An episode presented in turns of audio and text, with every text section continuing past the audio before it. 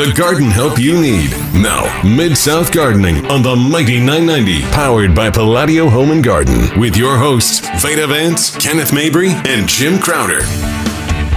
Good morning, gardeners, and welcome to Mid South Garden. Glad you can join us this morning.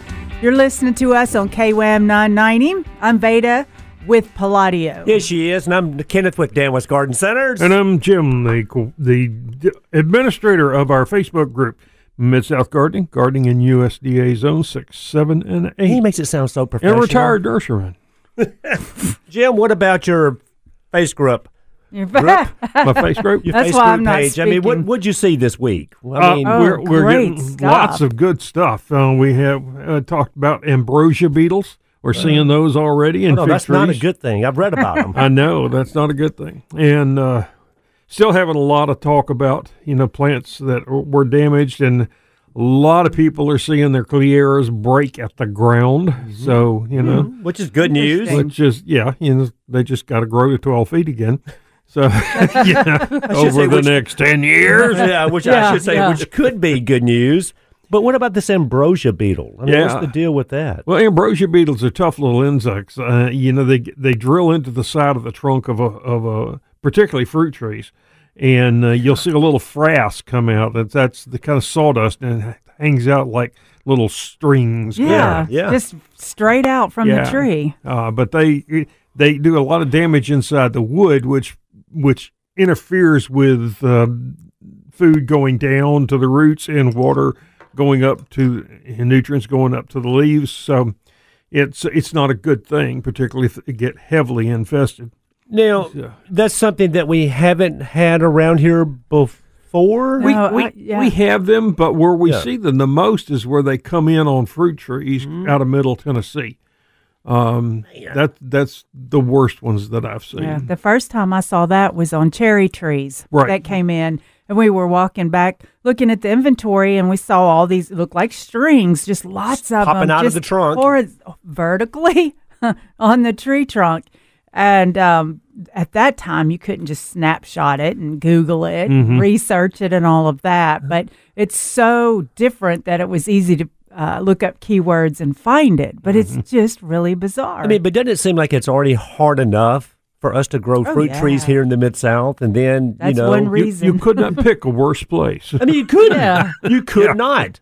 I mean, because of the insect damage, come you know, possibility now ambrosia beetles. It seems like they're on the rise, and then all the fungal problems. Right. I was watching uh, Family Plot Thursday night, and they were uh, showing the proper way to, to spray a fruit tree, and you know, and and it's you start b- before the flowers, you know, with a mm-hmm. fungicide, and then afterwards with an insecticide, and and it's every seven to ten days until you mm-hmm. get fruit mm-hmm. that you can harvest if you want any. Otherwise, you're going to get plum curcu- curculios, uh, which is not good to eat because it's an insect. yeah. yeah, sounds nice. You don't worry when you bite into an apple and see a worm. So- you worry when you bite into an apple and see half a worm. Yeah, this is true. this is true. So when you, if you have fruit trees, you just know need to know going in that it's it's a maintenance involved in fruit trees. oh gosh, yeah. And and typically that's just spraying. And now a lot of the fruit tree sprays that you buy have both the insecticide and the fungicide. But one thing I've noticed is a lot of them are going to like a neem pyrethrin spray now. You know, where it used to be malathion, methoxychlor, captan, right? Yeah. It had everything you needed in that fruit tree spray to do what it's supposed to do on that fruit tree.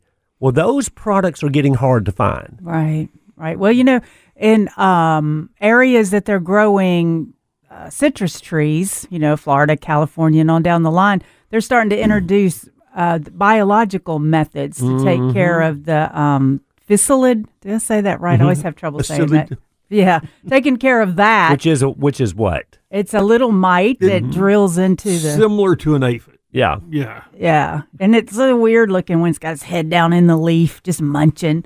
But anyway, a slug. but- well, they're using, uh, and I don't. This is more. I think it's still in the test phases, I guess you could say, but they're enough to where they're wanting to to go ahead and go with it. But you can't spray insecticide like even up to three months before they release it. Of course, they're trying to release it at the proper time, so it's mm-hmm. not like the insects munching for three months, and then it'll do its thing. But then you can't really spray insecticides at all. So, you know, that sounds scary on a whole crop, but if you're not having results, I guess you just try the next thing. But people do; they still love their fruit trees. I mean, they mm-hmm. they. I mean, there'll always be people growing fruit trees here in the mid South.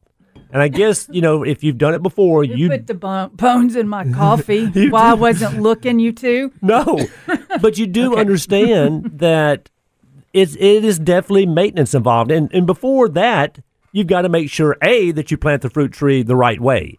You know, all these fruit trees out there, including cherry trees, they got to have good drainage, and we say this on really anything that we ever plant, right? And they need a good sunny location. I've seen fruit trees, honest to God, I've seen fruit trees where they've been in a shaded environment in just hard packed clay soil. I'm thinking, mm-hmm.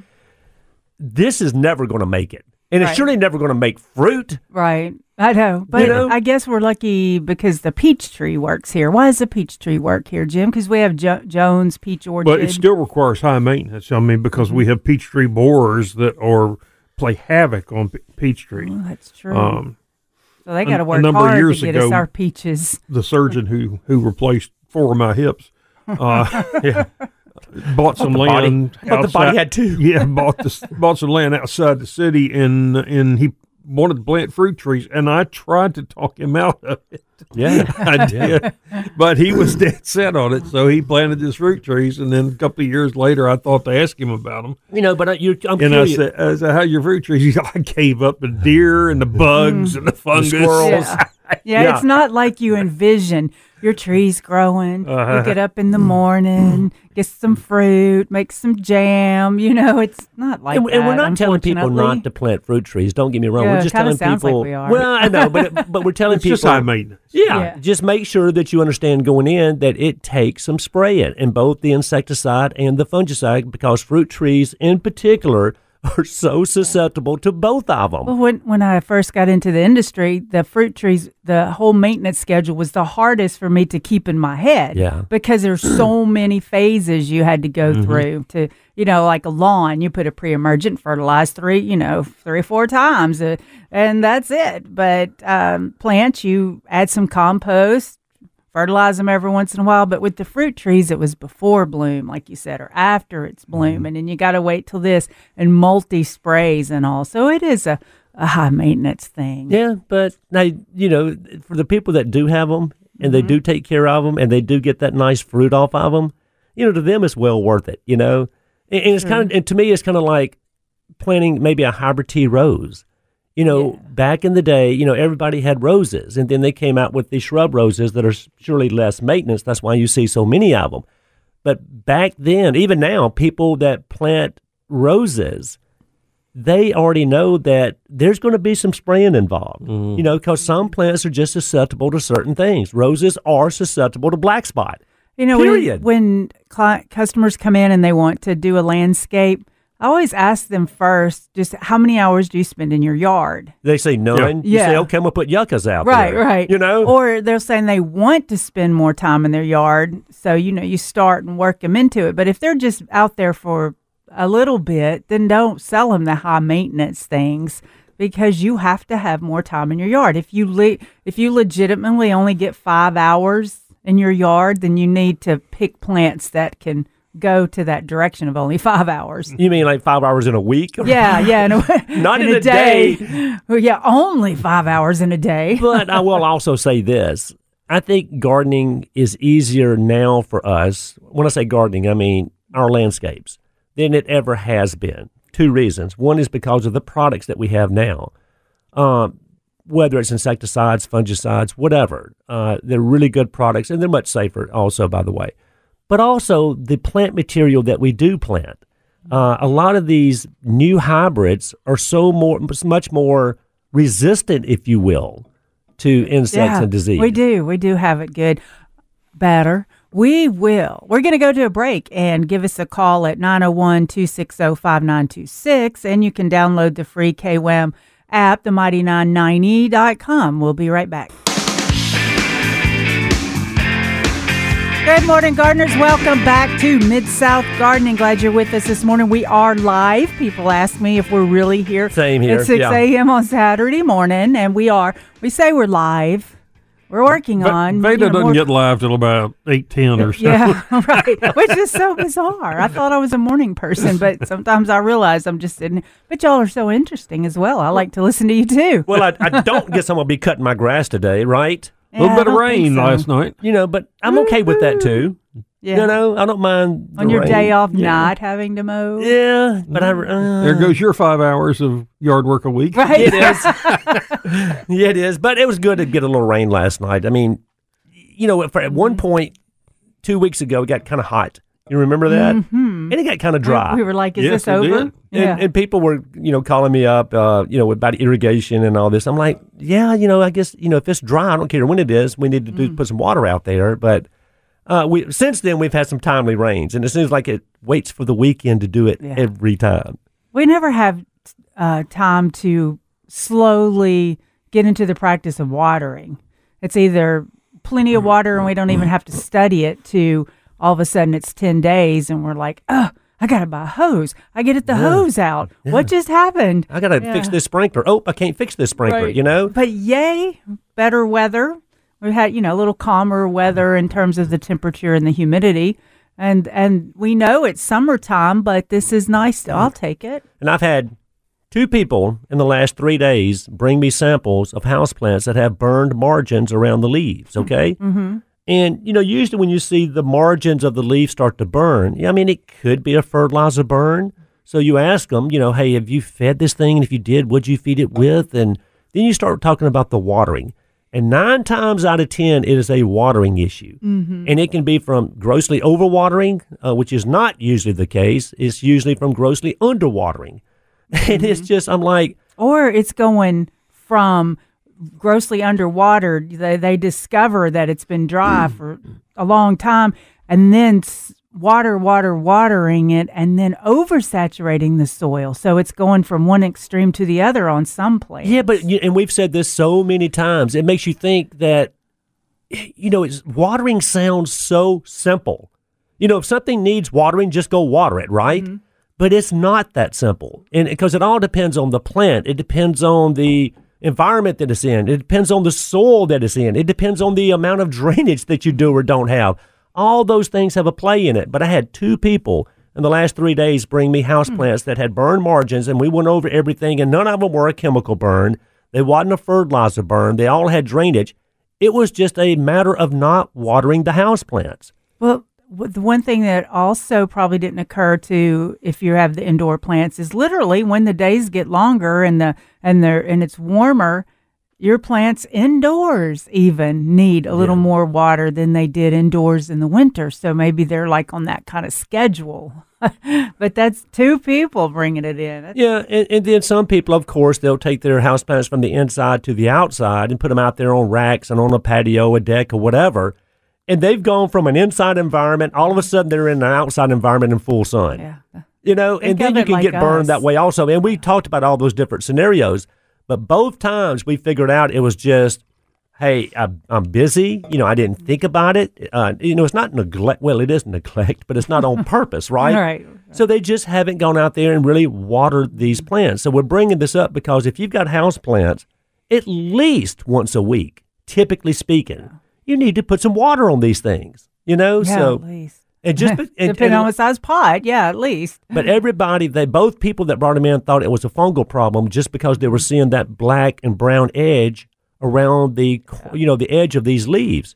Not at all. It's just a classic burn from being grossly underwatered. So, you know what else you can do with houseplants? Because a lot of people really now are, are thinking houseplants are indoor plants. They're they're made for indoors. That they can't actually live outdoors. But in some areas, that's what is their vines. That's what is their trees. Like a ficus tree is truly a tree in its native environment. Pothos is a ground cover vine, like mm-hmm. our English ivy, in mm-hmm. native environments.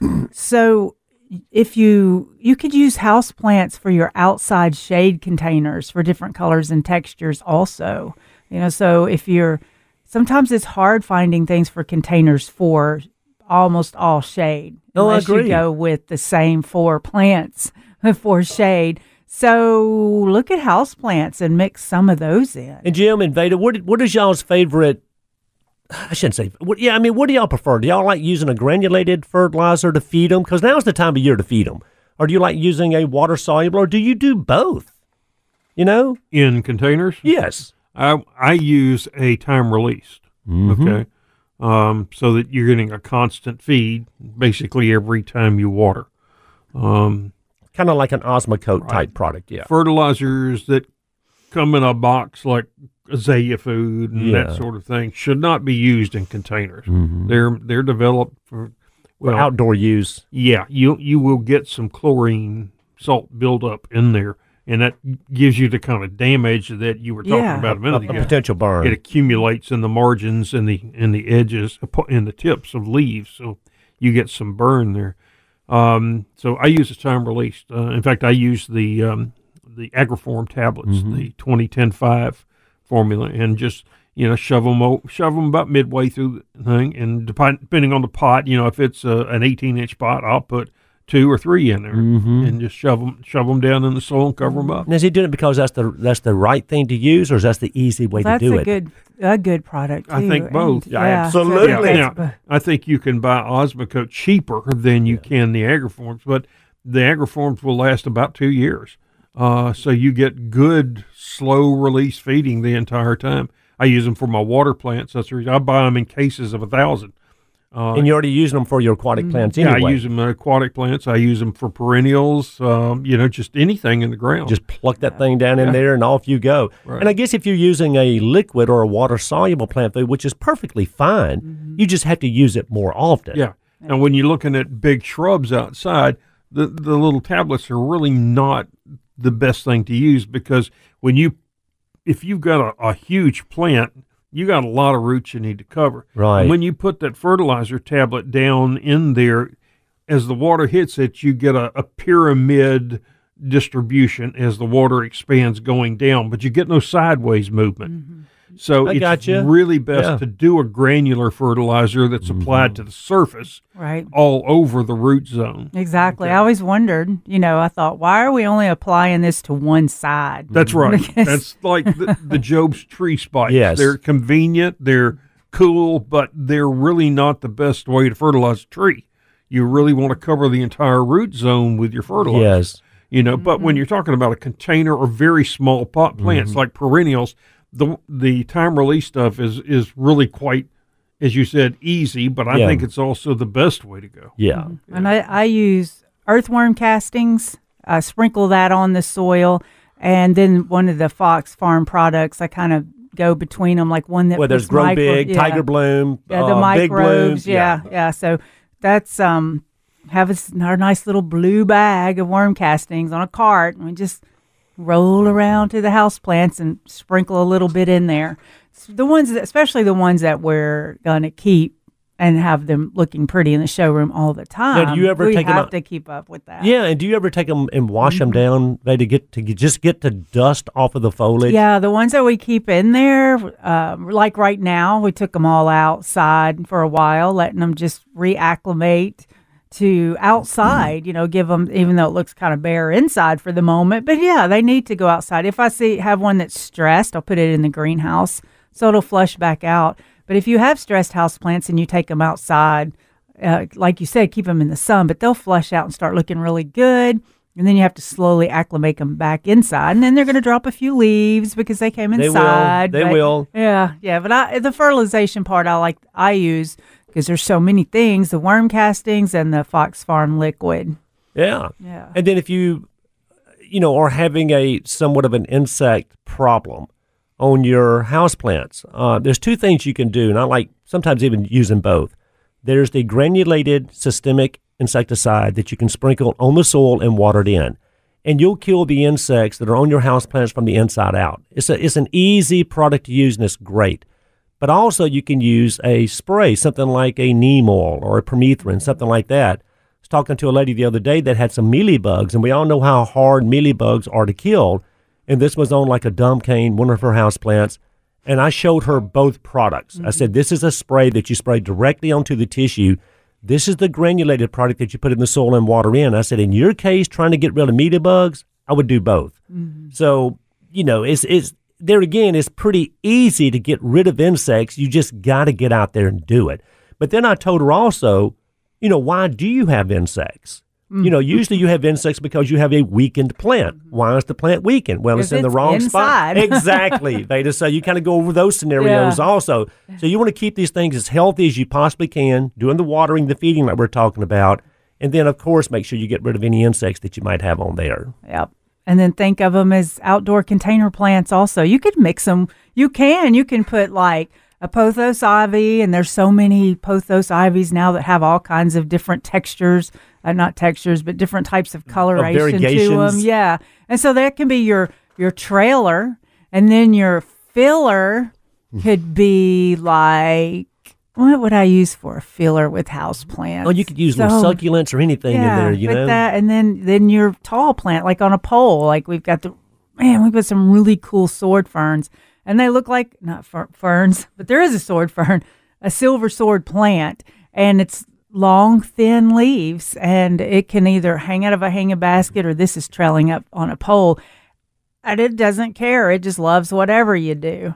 So you could have that as the centerpiece in your outdoor container. Put some impatiens for the second layer, and then your pothos ivy to trail over. You know, if you're ah. tired of seeing English ivy and doing the same thing over and over every year, try something different. See, mix it up a little bit. Yeah. Incorporate those houseplants and those planters also. Instead, try something different. Something. Not something. is a word. Something. All right, y'all. We'll be right back. You're listening to KWAM 990 AM News Talk Radio.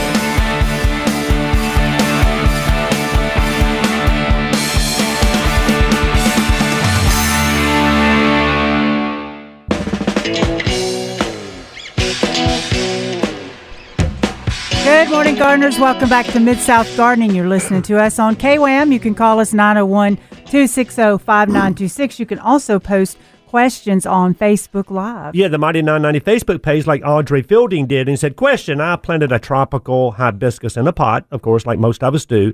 Noticed yesterday top roots are exposed. Should I cover the roots? Uh, Audrey, thank you for that question, buddy. Uh, yeah, yeah. You know, you want to get out there with a little potting soil and, and just cover the top part of that. Uh, you you know, it's it's okay to have some roots exposed. I mean, all roots need oxygen, no doubt, but you don't want them drying out either. So just a quarter inch of soil or earthworm castings, uh, anything like that to cover those roots back up, uh, is exactly what you should do. Um, you know, and we've always talking about in Jim especially, and Veda you too, how you know uh, roots do need oxygen. They got to have it. You know, that's why if they're sitting in very heavy clay soil or mm-hmm. very wet soil, they don't get that. And then if they're in soil that has air pockets, they're mm-hmm. getting too much Well, and that's my- air or oxygen and then drying the roots out that way. And that's my point. You know, you it's i in theory you think, okay, I've got a little a top part of my root ball exposed, mm-hmm. so you know these roots are definitely going to get oxygen. Well, yeah, but you Well, don't want like those things within- drying out. Yeah, so with it exposed in that that way, it's not too much, you know, oxygen. It's all good. But you know, like uh, say in containers when there's air pockets and they never settle, then you're getting like too much air to a root system, or something's dry those burrow- root tips Yeah, out. or something's burrowing in in a root ball. You know, that can kill it too, disturbing the roots. So that's why you actually, when you plant a shrub or a tree, you know, the first thing you do is water the planting in because you want that soil to settle down and get rid of all those air pockets. Uh, also, think about the smart pot, uh, pots that people buy now. The smart pot is that fabric pot that a lot of people are planting into. You put your soil in there, you plant whatever you put in there, right? Well, it also works with oxygen. And what I mean by that, when the roots are growing in these smart pots, uh, like any other root system, they start growing out towards the side of the pot. And we've all seen plants growing in, say, a plastic pot. You pull the plant out, and the roots are just running around and around and around the side of that pot, right? Well, with the smart pot, when the roots are growing out, they get to almost to the side of the pot. The air, remember I said this last year, the air will air prune those roots. Okay?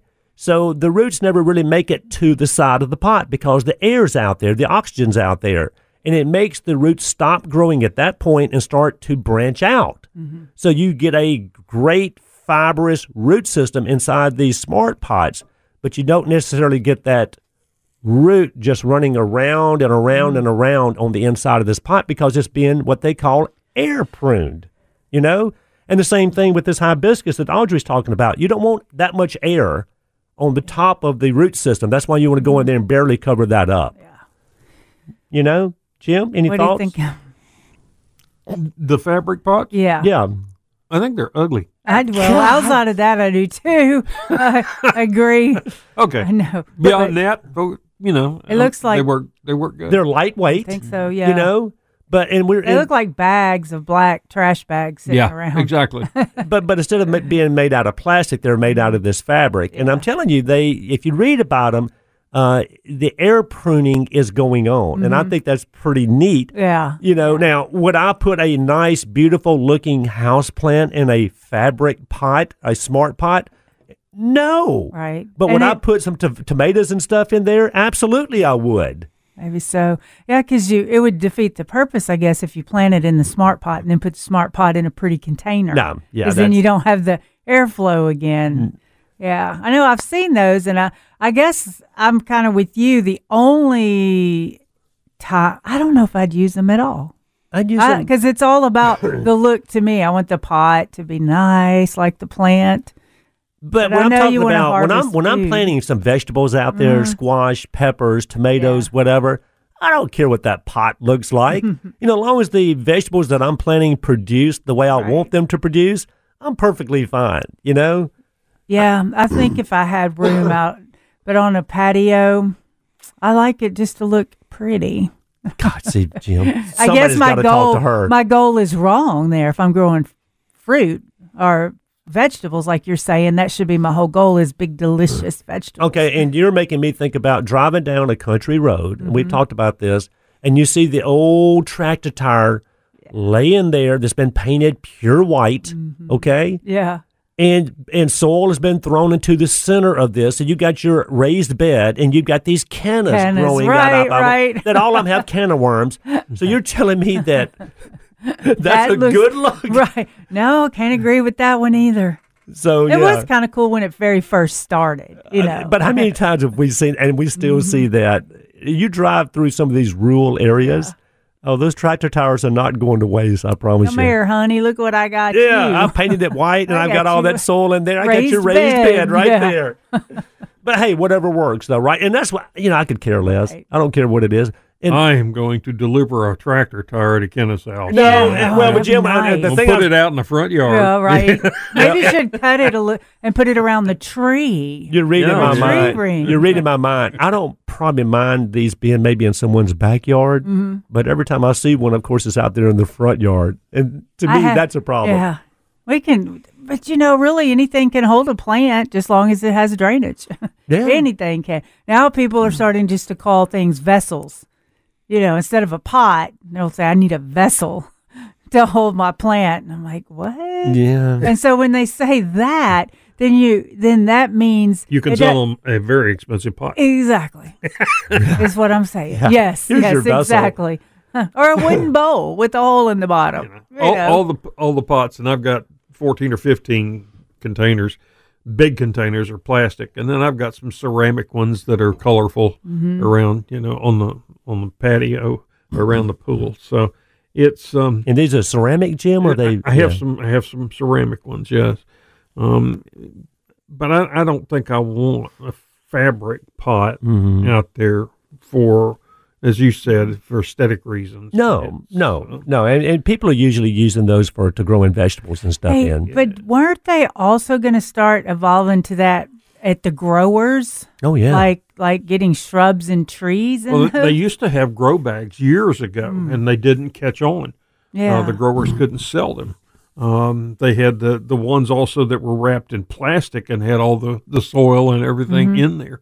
Um, and they were great for growers, but they when people just wouldn't buy the Yeah. things. yeah, they didn't. It was it, it was when they get left the grower, they had to go to garden centers. That's right. and they just in the display they just didn't look good. That's You know, well, also it seems like they would start to lean. yeah, We that was a real stand 'em. issue Yeah. when we tried to display them. You know, Mm. we didn't do very many of them back, and this was in mid seventies. But they were um, they were just they could not give them away Yeah. hardly. But you know, as talking about it like this, it does seem that we're giving up some beneficial things for aesthetic reasons. Oh, absolutely. right, right. It is kind of funny, but we can. you know, nowadays we can. But I do. I mean, overall, though, and and I'll get off this. I do like the the way these smart pots work, uh, which Yeah, is nothing is more than, a, ingenious, than yeah. a fabric pot. And like I said, you can buy them now instead of just a little three gallon, five gallon, ten gallon round fabric pot. You can also buy raised bed smart pots. Mm-hmm. I mean, these are like big troughs that you buy and put your soil in there, and you immediately overnight have your raised bed ready to go. and go in there and just plant your there again. Typically, you see your vegetables in there. But I can also see if you, gosh, I can analyze something to death Yeah, well, sometimes. here she You can Go also ahead. see the fact that if you wanted to garden, but you couldn't get the pots to the location you need it to be. Yeah. You know, then then this little cloth thing, you just unfold it and Like, then. fill it full but if soil. you couldn't get the containers there, you couldn't get the soil there either. Well, well, let me, Okay, we should well, no, let me say this: a lot of times you can't, or you don't have space in the in the lawn or wherever to build a raised bed. Yeah. You know, that's where you see a lot of people growing their vegetables in raised beds. Well, in this case, if you've got just a flat surface, a, a, a back patio, Mm-hmm. you can set this thing on the patio, put your soil in there, and you're in business. Right. It was mighty convenient to some people that a, a lot of people that don't have the Mm-hmm. room. you know, we Lady, can in your case, if you're living in a high rise, a condo, an apartment, whatever, and you've got a balcony out there, Right, right. you right. could put this thing on a balcony Yeah, and grow your what I was What's the dimensions of it? Do you know? Jim, uh, I wish you hadn't asked me that. Uh, there's a couple that we carry. Uh, I think one is like a maybe an eight cubic feet or twelve cubic feet. Um, I'll, I'll get them for you, but I mean, yeah, it's pretty neat. You know, All right, well, let's go to a break and we'll go to um, talking about other things as well. Give, call us at 901 260 5926.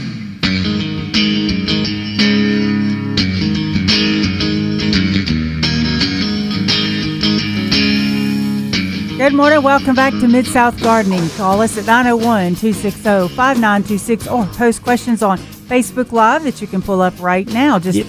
on your Facebook, search for mighty990.com and you'll find it. Mighty 990 Facebook page, and uh, Jan Childers is watching, and Lori Payne is watching this morning. So thank you to both of y'all.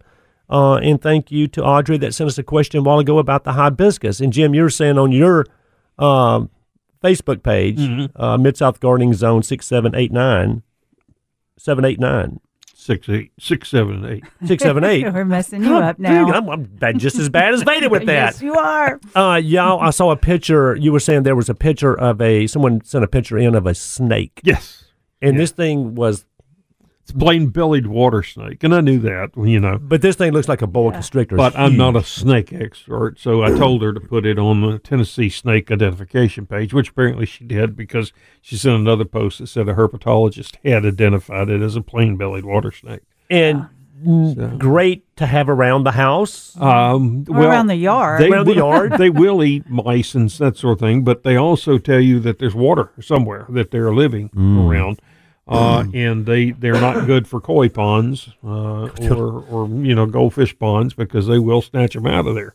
I'll be darned. So, um, you know, but uh, I, you know, just leave them alone, make them go away. You know, Yeah. Uh, snake snakes are good. We only have, I think, three uh, poisonous snakes in Well, the- in this area. The water monster, the the, The- the, the- copperhead, and and then the uh, there's rattlesnake? rattler. Yeah. yeah.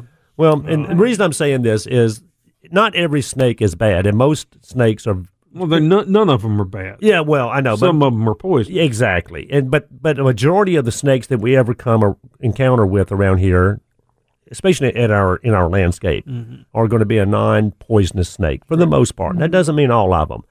Uh, but it, it, it brings me back to the point where my wife and my daughter, okay, I, I don't have any snakes around the house, but I've got some of these pretty big lizards that mm-hmm. you see. I mean, they're they're long, they're they're big, and my wife and my daughter were walking up my driveway. I was at work, and they thought they spotted a snake in the front hmm. bed of the house. Okay.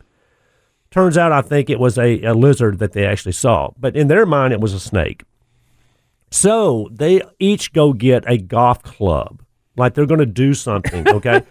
and they start beating the shrubs that are in front of the house, especially some dwarf yellow pond hollies. They're just beating the stew out of them. Don't know why. I still hadn't figured that one out.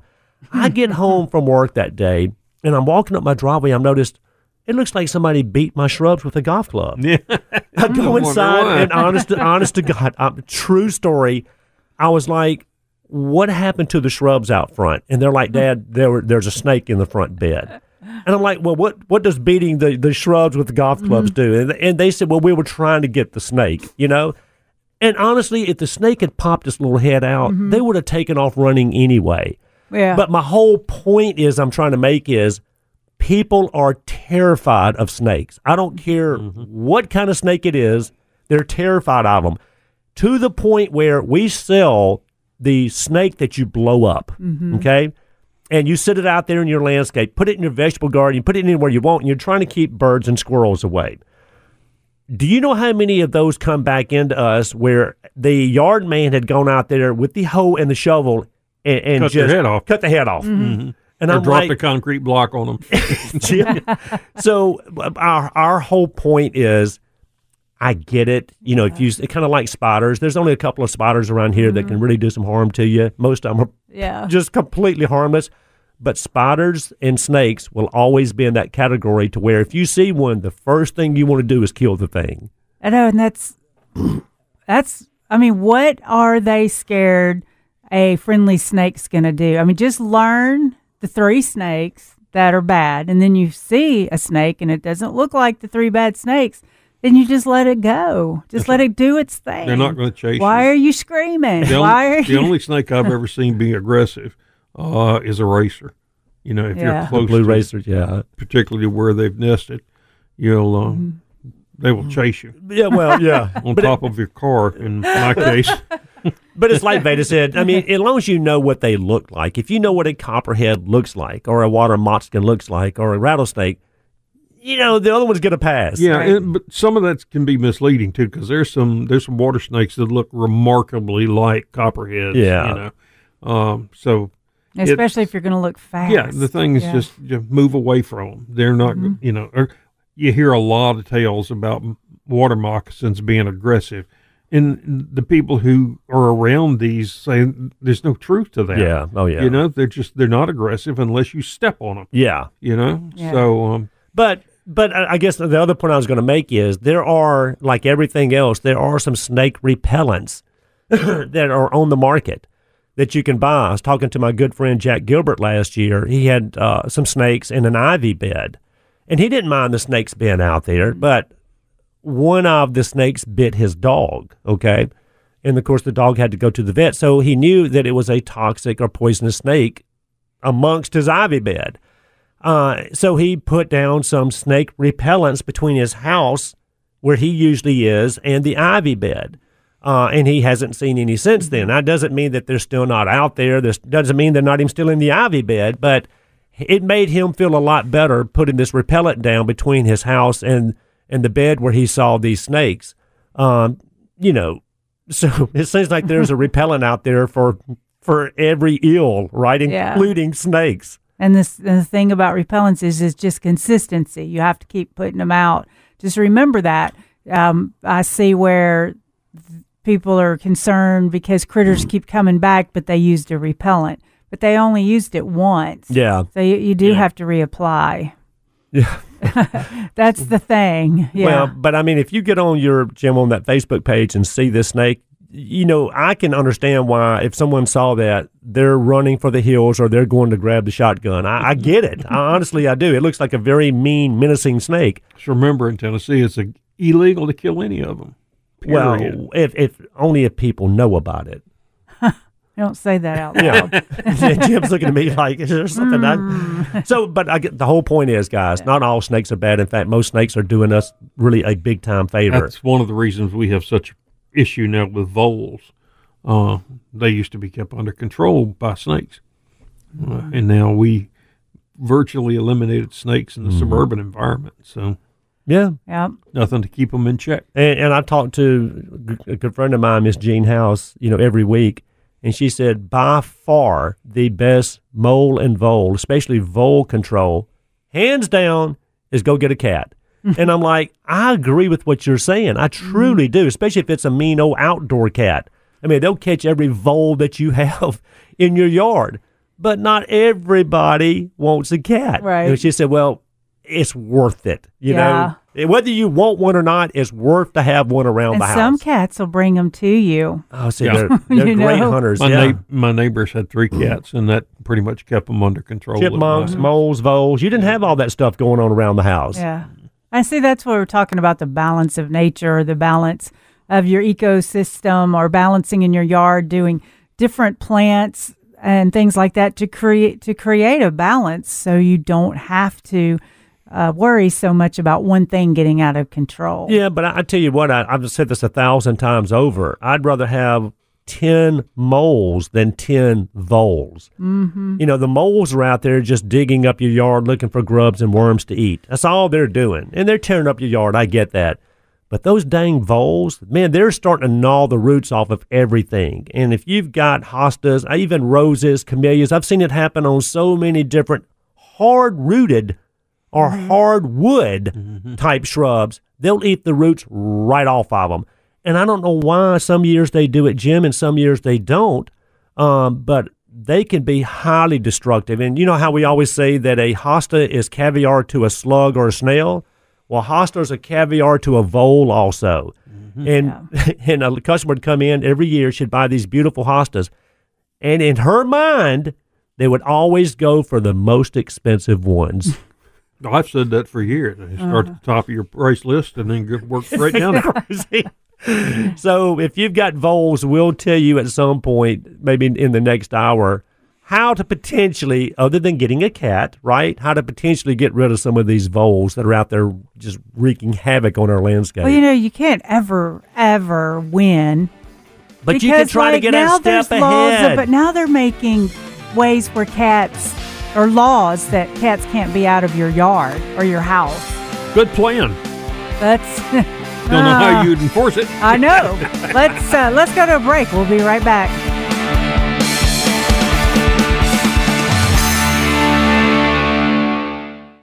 The garden help you need. Now, Mid South Gardening on the Mighty 990, powered by Palladio Home and Garden, with your hosts, Veda Vance, Kenneth Mabry, and Jim Crowder.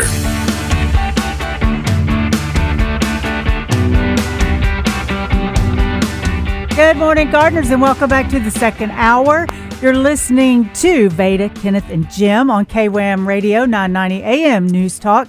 You can find me at Palladio Gardens during the week. yeah, and what's going on at Palladio's this week, Miss Veda? And we have our flower tunnel all completed. Yeah. That's what it looks like a flower tunnel. That's what course- we're calling it now. So, uh, what's going on The is the tunnel. flowers are blooming like like crazy. They're so Yeah. pretty. And I know, like, I drive by, I can see Dan West, and, and it looks like everything's pouring out in the street. Yeah. It's becoming perennial season. It is. You know, they're starting to look really good and full of blooms, and that's how you want to get them. Yeah, and, and That's how right. we want to get them, even though we should be planting them without blooms. Exactly, But but- I want to get them with blooms. Same thing with the annuals. You know, we'll go buy the ones with the blooms, But you're right, Veda. I mean, people are still planting uh, everything the annuals, the perennials, the trees and shrubs. Uh, and there's still great selections. I mean, we're still in the It's throes still of spring, spring, you yeah. know? Yeah, it's still spring. I mean, some people haven't even really started just because we were cool and then we were And really wet. wet and then all of a sudden we were hot and thinking I'm not even going to do anything.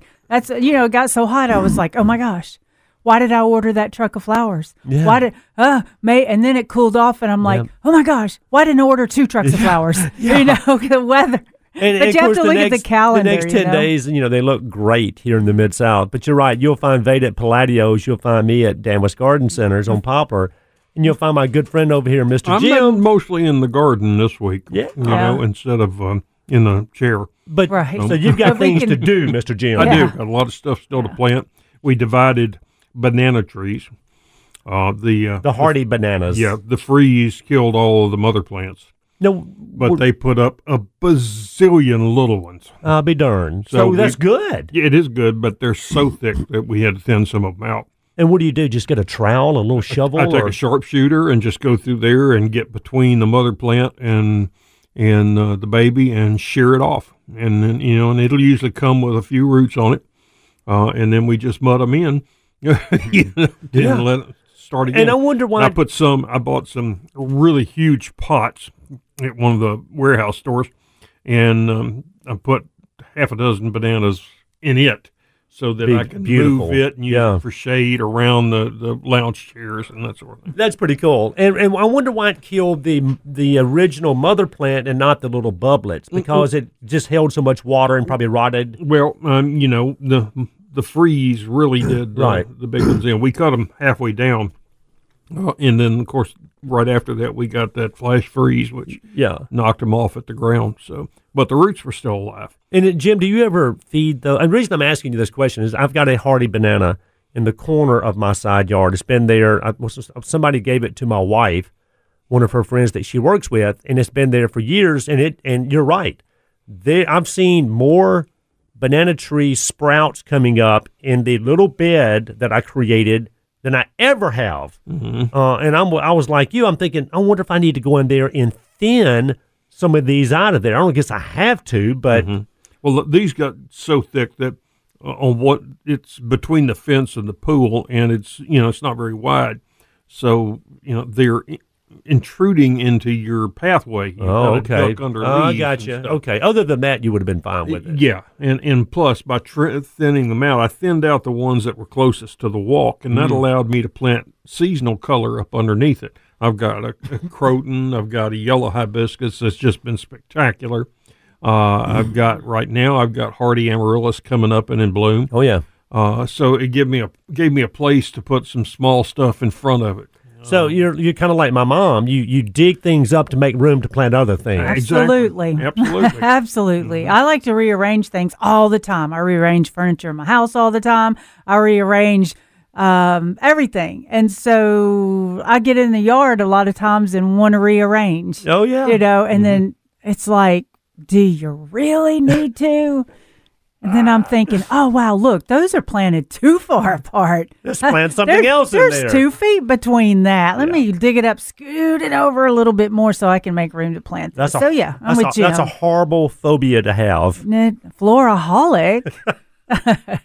okay, let's go to Jess calling from Germantown. Good morning, Jess. You're in the Mid South Garden. How are y'all doing this morning? Hey, Doing Jess, doing great, buddy. Good.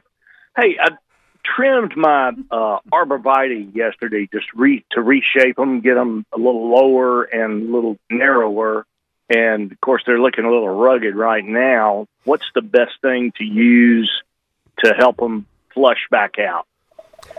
Well, you can look at it one or two different ways. Uh, any good non-burning, all-purpose plant food is great, whether it's plant tone, whether it's the grower special, which is the twelve six six, whether it's the start and grow Jess, which is a nineteen six twelve. All I mean is just any non-burning, slow-release, long-lasting fertilizer. Now, like we were talking about in the first hour, you can still go out there and use a liquid plant food like the Fox Farm Grow Big that you mix with water and pour it on the root system. And like we were saying, the beauty of a water soluble plant food, Jess, is it works really fast. The drawback is it just doesn't last that long, so you got to use it like every two weeks. When you pruned it, did did you? Is there green still on it after you pruned it? Yeah, there is some green, but there's some brown showing through as well. Yeah. And if it was mine, I honestly, if I really wanted to en- uh, encourage new growth, Jess, I would do both. I would get a non-burning Okay. fertilizer, just sprinkle that around the root ball down there, the root zone, if you will.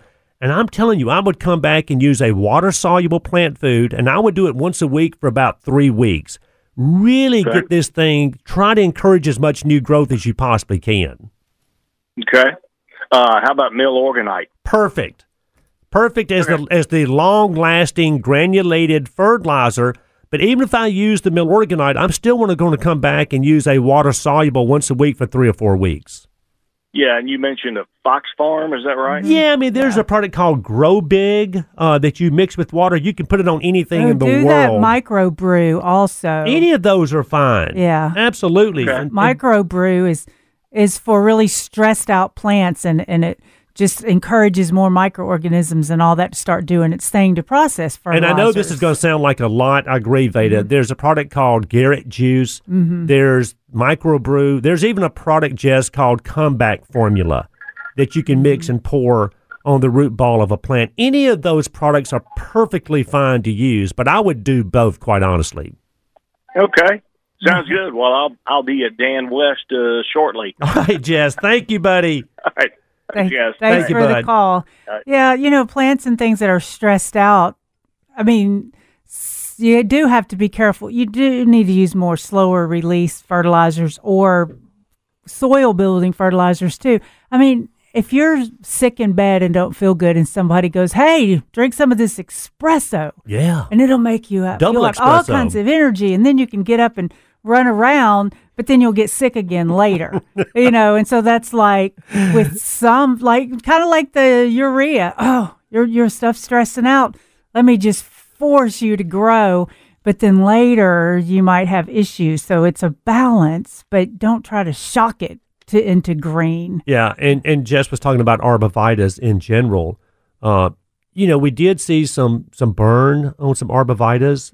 Uh, I think for the most part, the arborvitas are going to be okay uh, after you know this freeze. Yeah, because there was few. yeah, the, the- you know the freeze that we had. Um, but I'm with Jess. I mean, for for shrubs or any plant that you're having a problem with, let's say in his case, he went in there and cleaned it up, cut it back, pruned it out, all the dead stuff.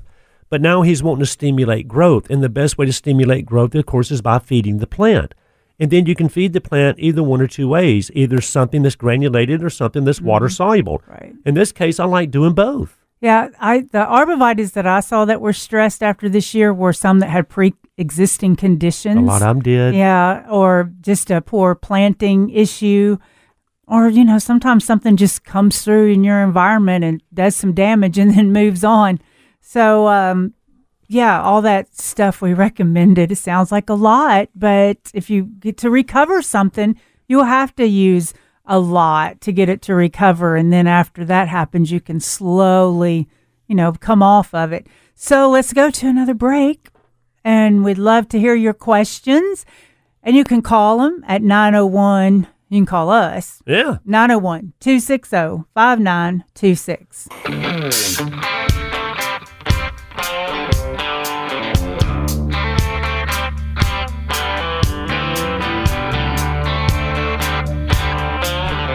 Good morning, gardeners. Welcome back to Mid South Gardening. Glad you can join us today.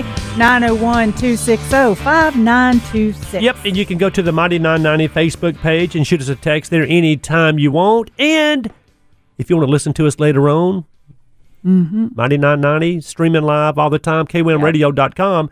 You can listen to the podcast anytime you want. And let me ask y'all a question. We were talking about arborvitas a while ago, and we all know that there are a lot of different varieties of arborvitas, right? Emerald green, emerald giant, Holmstrup, uh, North Pole, on and on and on. What is, are there any truly any do's and don'ts about either planting or growing arborvitas?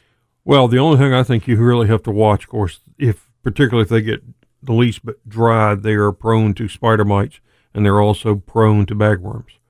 Uh, so you Because need, Jim, I get bagworms from time to time. yeah, yes. you you've got to be pay attention for those because if they strip the foliage off past where there's green, uh, most arborvitaes won't resprout Mm-hmm. on on two year old or older wood.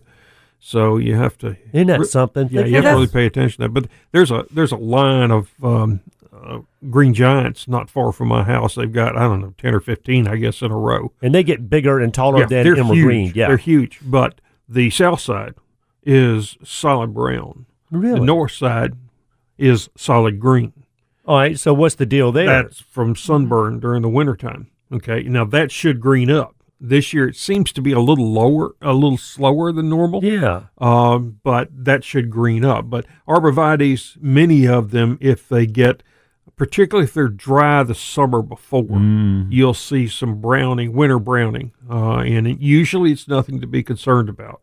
But uh, you do want to, like I say, pay attention for spider mites because they can kind of mimic the same damage. And the freaking and the bagworm. So you're saying, and so they need good drainage.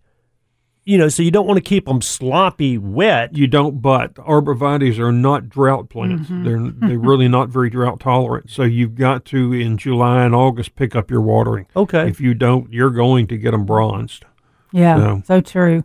And that's what I was wondering about the the caller previously. That's why I was asking, and Jim, you know, alluded on it. Was was there any green left on the arborvita? Because if it was cut down to brown, I'm not sure it would actually recover. It may not. I mean, that's just going to it's going to depend some on, on the variety. Um, but you just going to have to wait and see if it'll resprout on if you've cut past what was green.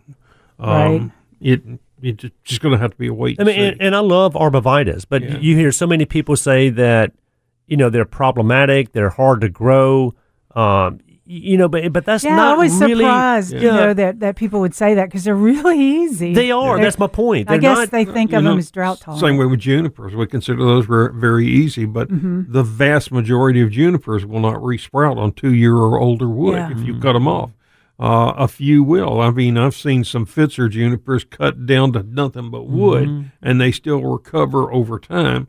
Uh, Hollywood juniper is one of the best ones for recovering if you need to prune it. I love that We, we use that one a lot in bonsai because you can cut, you can take a ten footer, reduce it down to two and a half feet, and it's going to it's and it's going to resprout. resprout. Yeah. Mm-hmm. Um, so that that's a good one, but a lot of the junipers, you know, won't do that. So it's just you're just going to have to wait and see how it does. But it seems to me that, you know, let's say 20, 25 years ago, we did see people planting more juniper than we do than we do now. It seems like people are planting more uh, Dee Runk boxwoods and and you know arborvitas over the junipers. I But most people don't like the stickiness Yeah. of junipers. You But I always wonder Bingo. who's laying in them. Well, I think you know I have seen some absolutely beautiful uh, banks covered, Mm, you know, yes. slopes covered with juniper, um, and and they can get so thick they'll shade out just pretty much any weeds from coming in there. The uh, particularly Procumbens nana, the Japanese Mm-hmm. juniper, is a little slower growing, but it's very thick. Is that the green mound Uh, no, you said? no, Procumbens juniper. Uh, That's it's almost like a is- blue rug or, yeah, or blue it's just- Pacific. It has it's stickier, okay, uh, than Blue Pacific, but it is uh, to me it's it's one of the prettier ones. But what about the ones that are upright? You know, like the you know the skyrockets and the uh, the the blue point junipers. You know that grow more upright, that grow more like an arborvita, yeah, and there are there are some better ones. I think Skyrocket I've never liked because when it gets up eight ten feet tall, it begins to open up and Yeah. wants to fall yeah apart. yeah. Um, but for, if you keep it young and if you keep it sheared on this year's wood, it'll get thick as it can be. Yeah. You know, you can trim them back anything that's green and it'll just repop back out and be beautiful. It- but it seems like I don't see as many of these upright junipers being planted as I don't. do, you know, the arborvitas and the other, the sky pencil hollies and the, you know, I the- think the the realization now that people have that's that junipers are associated with bagworms, particularly, and mites, of yeah, course, has kind of pushed them away from pushed them. them away from them. Yeah, Yeah. Yeah, we're learning how to garden better also, and then there's products that can take care of it as well. My favorite low ground cover juniper is the Blue Pacific, um, and uh, because it is softer, I like the texture on it. Uh, it's great. I even used it in containers because it still trails over and it gives I, I some do good like evergreen. Blue Pacific. Yeah, it looks over- full with the rocks, you know, in there where it can kind of blend or c- trail over the rocks. I like that look. But a lot of people forget about that as a low growing shrub, and this is what it is. It's a very low growing shrub. Uh, it needs a you know a good sunny area. But I'm telling you, when these low growing junipers are established, they are bulletproof. they are. Unless it's Except too they- wet. that and th- there's one plant that seems to like um, low growing junipers, and that's Bermuda grass. exactly. G- Gets all in them. Yeah. You, know, Yeah. you, you cannot grow Bermuda grass under a tree in the least bit of shade. Mm-hmm. But it will by grow- golly, it'll grow right up underneath your juniper. So Jim, you know, and, okay, taking me to that, you've got let's say grassy weeds like Bermuda growing in and around your ground cover juniper. Well, we know there's some over the top products and Yes. grass begone products that you can spray in a lot of ground covers to kill the Bermuda and not hurt the ground cover. What did you say on the juniper? You have to be a little careful there. Uh, it can spot the particularly the blue junipers. Mm-hmm. The bluer they are, the more likely they are to be damaged by the over the top type chemicals. yeah. Um, so you want to be really careful. In fact, I sometimes think it's as much. It's not so much the chemical as it is the carrier, uh, The- the whatever oil based the, act- I mean, the inert ingredient yeah, that's in because there. junipers even don't like to ha- have dormant oil sprayed on them. Uh, you know, it seals up the ability of the plant to move oxygen, and I have seen just really light applications of a, of a growing spray cause Right. some browning on them. Yeah. Uh, so you have to be very aware. careful there. So test it. Take a take a branch, one air, tiny little area, and just spray it, and wait three or four days and see if you have any reaction to it whatsoever. Uh, if you don't, then do a little larger area until you're comfortable doing it. Uh, but you do have to be a little careful uh, with the blue junipers. Golly. Uh, you know, there's one time where you, they're not you, but they're, what plant do you grow to attract insects? Not, you do it intentionally. You, it's a cactus. Hold the nopal, what? The nopal cactuses, the um, prickly pear cactus. They're growing them in fields to attract a certain scale. Yeah. Yeah, and the scale is used to make red dye. Hold on a minute. Yeah, it's just it's I can't even say the name of the scale, but it's the the color is called co- cochineal, I think. But it's a scale that grows on prickly pear cactuses naturally, but they harvest the scale to make all- a particular type Dye. of dye because we Right. all know that certain plants are susceptible to certain insects or diseases. For example, if you plant a golden euonymus, okay, right. At some point you're going to get scale. I don't care. Sometime care. the next day. Yeah. and it's a different looking true, Jim. scale too. But they brush it off into bags. It takes seventy thousand scale Oh, to God. make um, uh, a pint or a gallon of red dye. And, and what do they use this dye for? beverages and makeup. Beverages. Uh huh. I bet it's more makeup than anything. I have I have seen the scale. Um, when I was at uh, worked at Stringer's down Midtown, Yeah. th- somebody brought in a cactus that was so covered with scale you could hardly see the green. Yeah. Um, and we treated it with uh, with uh, imidacloprid. I got- just wouldn't think that cactus would be susceptible to scale. Oh, I've You know, that I've too, grown yeah. them for years. I've had uh, no, my prickly pear cactus got zapped this winter and they didn't recover. Mm-hmm. And what's really Mm-hmm. strange, just down the street from me, there's one planted uh, between the mail between the, the sidewalk and the street.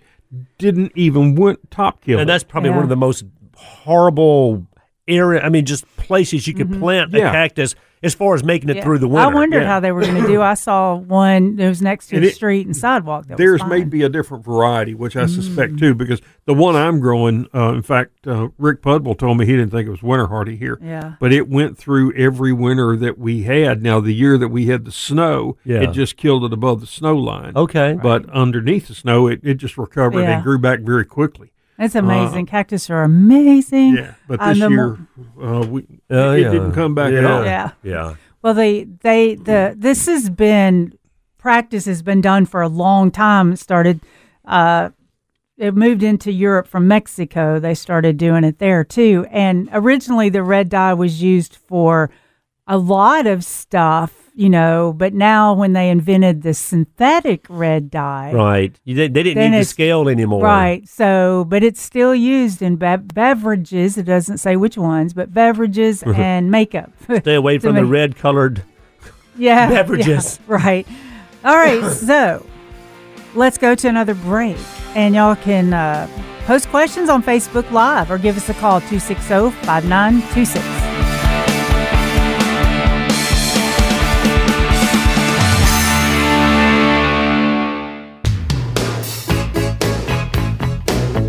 Good morning, gardeners, and welcome back to Mid South Gardening. Glad you can join us this morning. Love to hear your questions or post your questions on Facebook Live.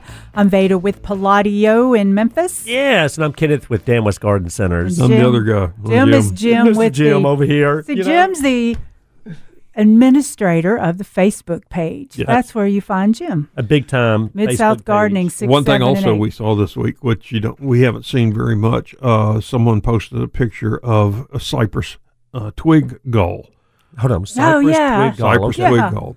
I have seen trees really so heavy with it that they look like they're weeping cypress. you know. Oh wow! And, I, And, and first this is one I a s- woody gall that's on the it limb. forms. Yeah, it starts off kind of soft and, and flexible. Uh, it looks like a little white ball that's hanging on your cypress, and then it hardens up into kind of a woody thing. Uh, I saw them on my bald cypress had in my yard in Bartlett back in uh, in the eighties. Is that kind of like the oak tree gall? It's similar. This it's- is this is caused by a midge though instead of a wasp. okay, but still an insect. It- Right, yeah. right, and uh, they they look like about one inch little Christmas ornaments when they're hanging on there, you know. Um, but they're, um, you know, I haven't seen very many people ask about them. So is there, Now, does that would that harm the the cypress? it doesn't appear so. Yeah. Okay, it just they just seem to they feed on the on the, the tissue inside it as that gall forms Yeah. around it. Um, but it doesn't appear to affect the overall health of them. But I guess if you didn't want that and you wanted to try to control the midge that's Right. causing it, either you spray or you get the drench, the Use tree and shrub drench that you it, pour yeah. around the trunk of the tree. Right. Mm-hmm. But and but the oak tree gall, you know, a lot of times you'll see an oak tree that's got these big woody knots Mm-hmm. on the limbs up there, and then a lot of times the limbs fall out of the tree, and you still see these big woody knots on there. Uh, and that is caused by a wasp Mm-hmm. that will sting the tissue, sting the limb, and then where it sting, makes the sting, it forms that and it lays an egg, injects an egg. It forms that woody gall, and to me, those are unsightly. I don't guess. I mean, it, they can be somewhat detrimental to the oak tree because a lot of the tissue would die. You know, after you know where the gall is, especially the older galls, and they you know they fall out of the tree. So I guess the same thing with an oak tree. If you get the tree and shrub insect drench that you just mix and pour around the base of the tree, that will also reduce the amount of oak tree gall that you see right. um, because even though it doesn't kill the tree, a lot of things don't kill the plant, Right. They just, but they weaken the plant and make them look horrible. That can make them susceptible to other things, you know, because they are depleting the food supply somewhat. As it girdles that thing, then usually the tip beyond that dies, and and then it will break usually on the other side of the gall, and then it falls and makes one heck of a dent in your car. uh, but yeah, they're um, or your head. Or yeah. your that's what I was going to say. Your now head. that big mm-hmm. ball that you see is actually the second year growth. They were laid the year mm-hmm. before, and it mm-hmm. makes what looks kind of like a little pyramid on on the the, the stem, uh, and then that gall forms the second year. So, um, you know. So it causes a it causes a deformation in the tissue, big time. that's right. So get get that imidacloprid to me is the best way to control it. yeah, Uh, I like to again get it down in January, February when the sap is starting to rise. Yeah. And that will take it all the way up to the tips of the trees where you want it. Uh, and, uh, in, in, it will, over a period of two years, you'll see them fall off and, and then ultimately not have any more. Now, are there any galls out there that are not insect related at all, but more fungal related? There are. We're seeing already some azalea leaf gall. Um, and, uh, and those are, look like waxy leaves. The leaves have bloated. Uh, and It is it is Yeah. the most horrible looking thing. Right. Uh, and again, they're not affecting the health of your plant. You do want to um, cut those off and dispose of them. If you allow them to mature and then fall to the ground, Right. you're likely to have more next year. Yeah, So cut Yeah. them off and dispose of them. Uh, I've heard recommendations to spray a fixed metal fungicide afterwards, like Maneb or zinc, Copper, or yeah. copper, or something Yeah. like that. Uh, I'm not sure that there's really a need for that um, because you you only see it early in the spring, and I don't think it would reoccur. Uh, so I just trim them off and throw them away, and uh, and the problem's over. So b- b- b- that's what I'm saying. Be- Because you hear the word gall, don't automatically think that all galls are an insect related No. problem. Uh, some of them are definitely fungal. And then I've even seen insect galls on the foliage of trees. Oh, yeah. Where you have a leaf, okay? And on that leaf or within that leaf, Little- you've got these little little little bubblets in there and, or little balls. Embedded in the leaf, and in every one of those, there's a little worm in there, and and it just baffles and, and it's just like how can a tree survive with this many gall mm-hmm. on every leaf that's on this tree? Right, and one of the most severely affected are pecan trees. We have pecan phylloxera, which causes those little ball galls in the leaves, and they can significantly reduce your uh, crop. yeah So you want to control those. And again, imidacloprid is approved for believe it use or on- not you on can use pecan that on yeah. exactly It doesn't pass into the nut, so it's very safe to use on pecan trees and stone fruits. Uh, it won't pass in there. Um, and this y- is the same product that we use on our crepe myrtles to control crepe myrtle bark scale Right now, you can't do it on things like figs for borers and that sort of. Mm-hmm. It, you can use it on dogwoods and, and those type of things. For borers, it works very well. Isn't that- uh, but it's not approved for use on figs because it can move into the fruit. and it, jim would it control most borers It will. Yes. Yeah. It's a little more difficult with the emerald bark borer. right You've but got to have it already in the plant. Yeah. Okay. Um, because they bore straight in and then get into the heartwood, which is difficult to get the chemical into. It's in the outer layers of the bark, so you want to make sure that it kills it going in. Okay, makes sense So Right, you- right, You need to be proactive on on those type Ooh. borers. difficult sometimes to be proactive. It always sneaks up on us. And back to the cactus, one of back to the cactus. Also, cactus sequ- are great CO two sequestrian plants. hold on hold on Yeah, you they, got to they explain that absorb a lot of CO two, carb more than a lot of other things, and they're starting to plant fields of them for that reason too, to help sequester the CO2. so it's going to be government mandated that we all plant cactus plant right some cactus. Yeah, it just helps. And you know, I had read one time that cactus were good air purifiers. I'm like, no, you know, can it really be? But like like they say, you know, you in NASA they did all this experimenting, but not in real homes and Right. things like that. in But an it- enclosed in an enclosed capsule Right. When the people are thinking air purifiers, they're thinking that you're going to go in and it's like, oh, it smells so good in here. You know, it's wonderful. But they were also, because I was reading on um, a science site that you could like set them by your computers, you know, where the all that stuff's emitted from electronics, Mm-hmm. and it would help with absorbing or sequestering that. But A you know, cactus, it's who would not, ever yeah, but it's not gonna like clean all your air in your room or anything. But cactuses have way because you can make jelly out of the prickly pear, and it's been like that one where they were harvesting for the scale. What they would the do, dye, yeah, yeah. for the dye, they would um, also use it for harvesting for jellies and things like that. Yeah, and to me, you know, a house plant is this beautiful, you know, thick foliage or long foliage or variegated foliage plant, Mm-hmm. right? In my in my vision, that's what a house plant. Right. When I look at a cactus, it's pretty neat. I mean, it's not a to me a typical house plant, but they can be really attractive.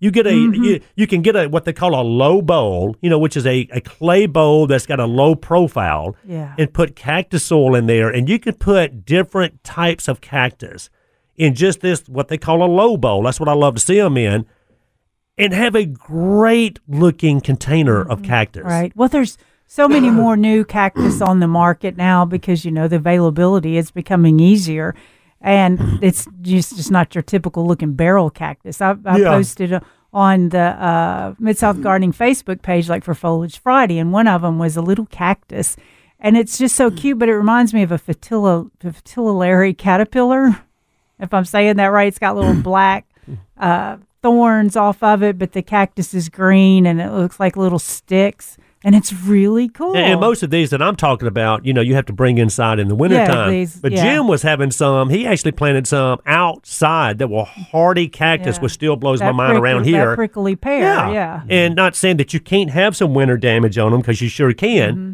But it's kind of like banana trees. There's banana trees that we've talked about that you can plant outdoors that come back every year. Same thing with some of these cactus. Yeah, cactus do better indoors than succulents. I, I'm seeming to think they're a little See, and I've always felt the difference. You know, Mm-hmm. almost all cacti are full sun loving plants. yeah, uh, right. Mm-hmm. other than the tropical type, and you know, like um, um, the night blooming cereus and things like that. Ooh, yeah. Those are those can tolerate indoor conditions much better. Uh, but su- most succulents, I think, do fairly well inside I, th- maybe I think it's me. by not having I think it's enough me. For light watering on, not having enough light on them, you can see them elongate and get some funky looking growth patterns. Uh, and that's just because it's in too Just low not- a light. Just not getting enough sun. Right, but many of them uh, will grow quite well without any full direct sunlight, but you still mm-hmm. have to have bright light. Right. Right, and like, so- yeah, yeah, it can't be on a dark table. No, over, yeah. uh-uh. And we all know that cacti need good drainage. Of course, mm-hmm. that goes without saying. You know, I mean, look where they naturally grow. So a cactus soil or a well drained soil is paramount when you're mm-hmm. growing cacti. Right. All right, we're going to take a break. Y'all can call us 901 260 5926.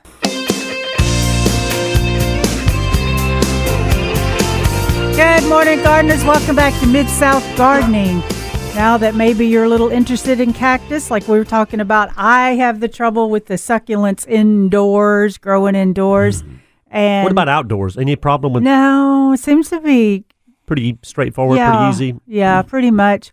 We're, we're thinking maybe I'm letting them get way too dry and then getting them way too wet. And then we hmm. went into the fact that, of course, it could be the soil because if the soil's really loose and you water it really good, the soil's going to just drain But right out. you know what? We do that though. If we have a plant that we know can take pretty dry conditions, Yeah.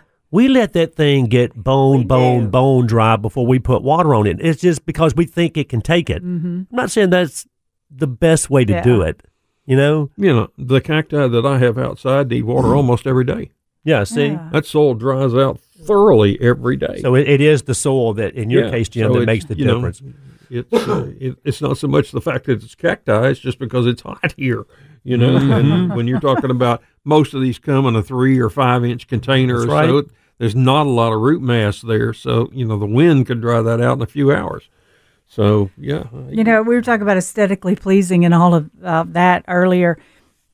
There's we sell this these moss baskets and it's on preserved moss, moss baskets, moss bunnies, moss Yeah. gooses or moss geeses. shoes. I Moss call shoes, that yeah. you plant into. Right. But the moss purse, it's really cute, but it looks really good if you put succulents in the top. Mm-hmm. But the funny thing is, is succulents and moss don't grow in the same environment. Mm-hmm. So when I see it, I, I'm more I see it more horticulturally than than aesthetically. Is the moss alive?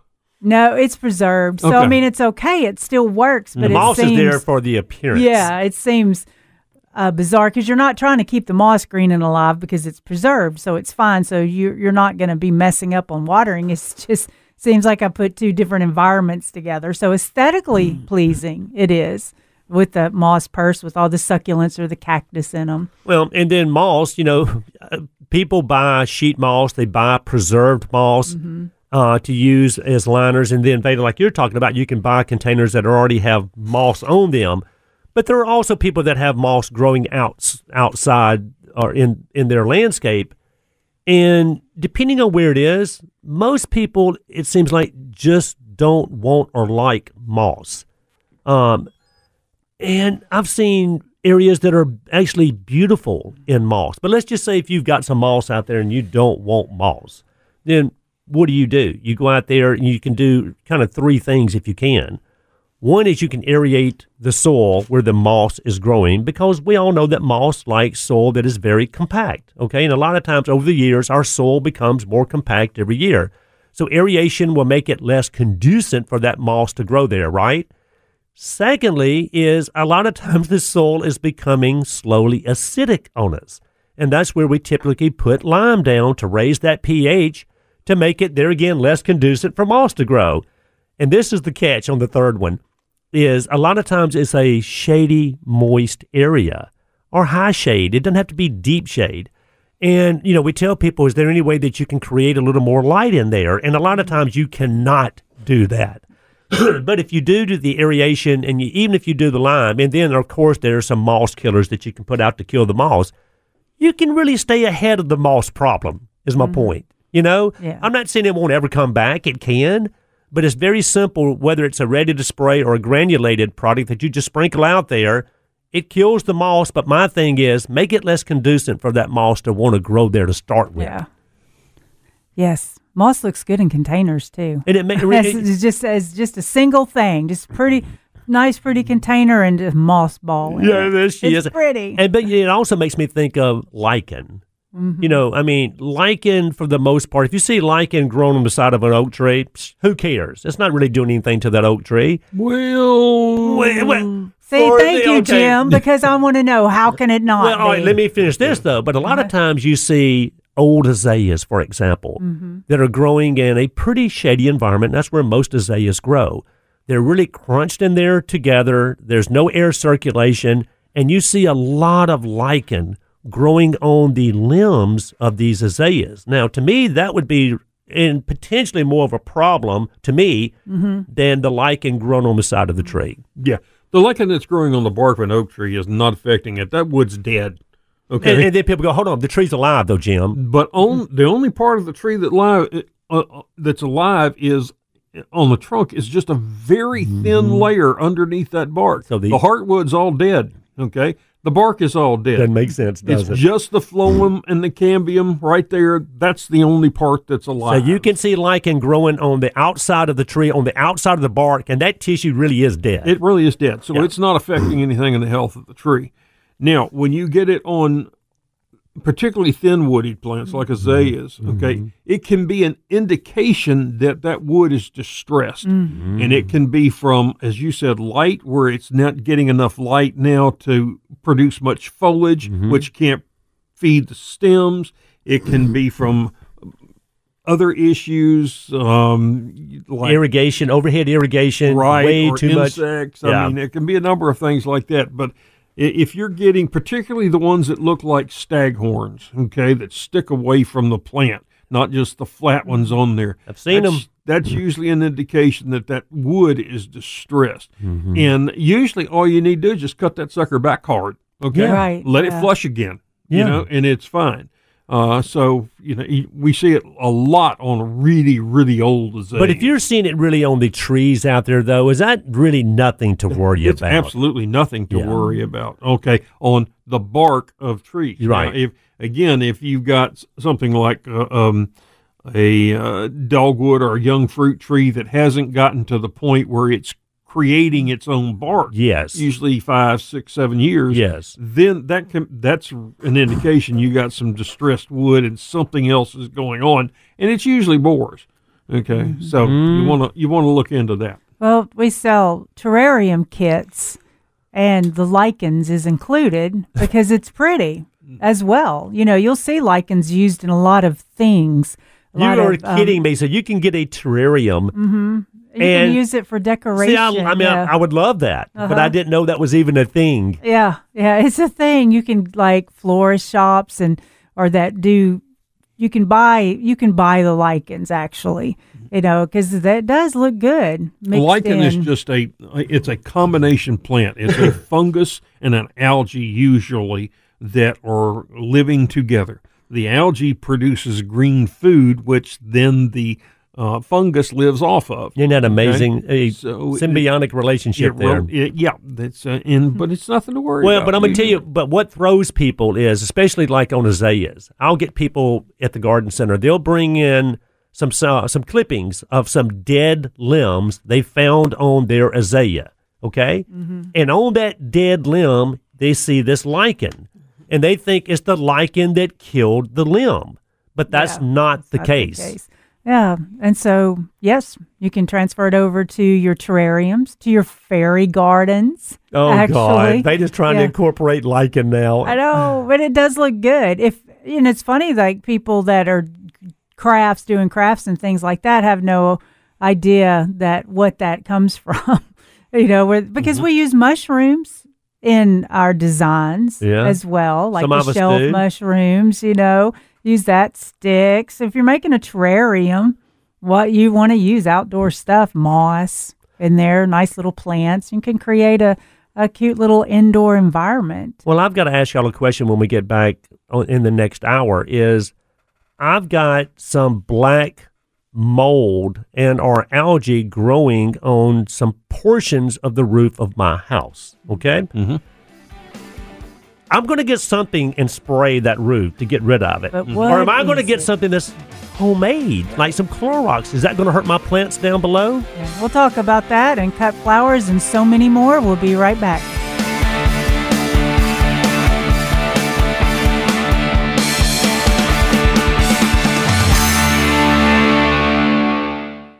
The garden help you need. Now, Mid South Gardening on the Mighty 990, powered by Palladio Home and Garden, with your hosts, Veda Vance, Kenneth Mabry, and Jim Crowder.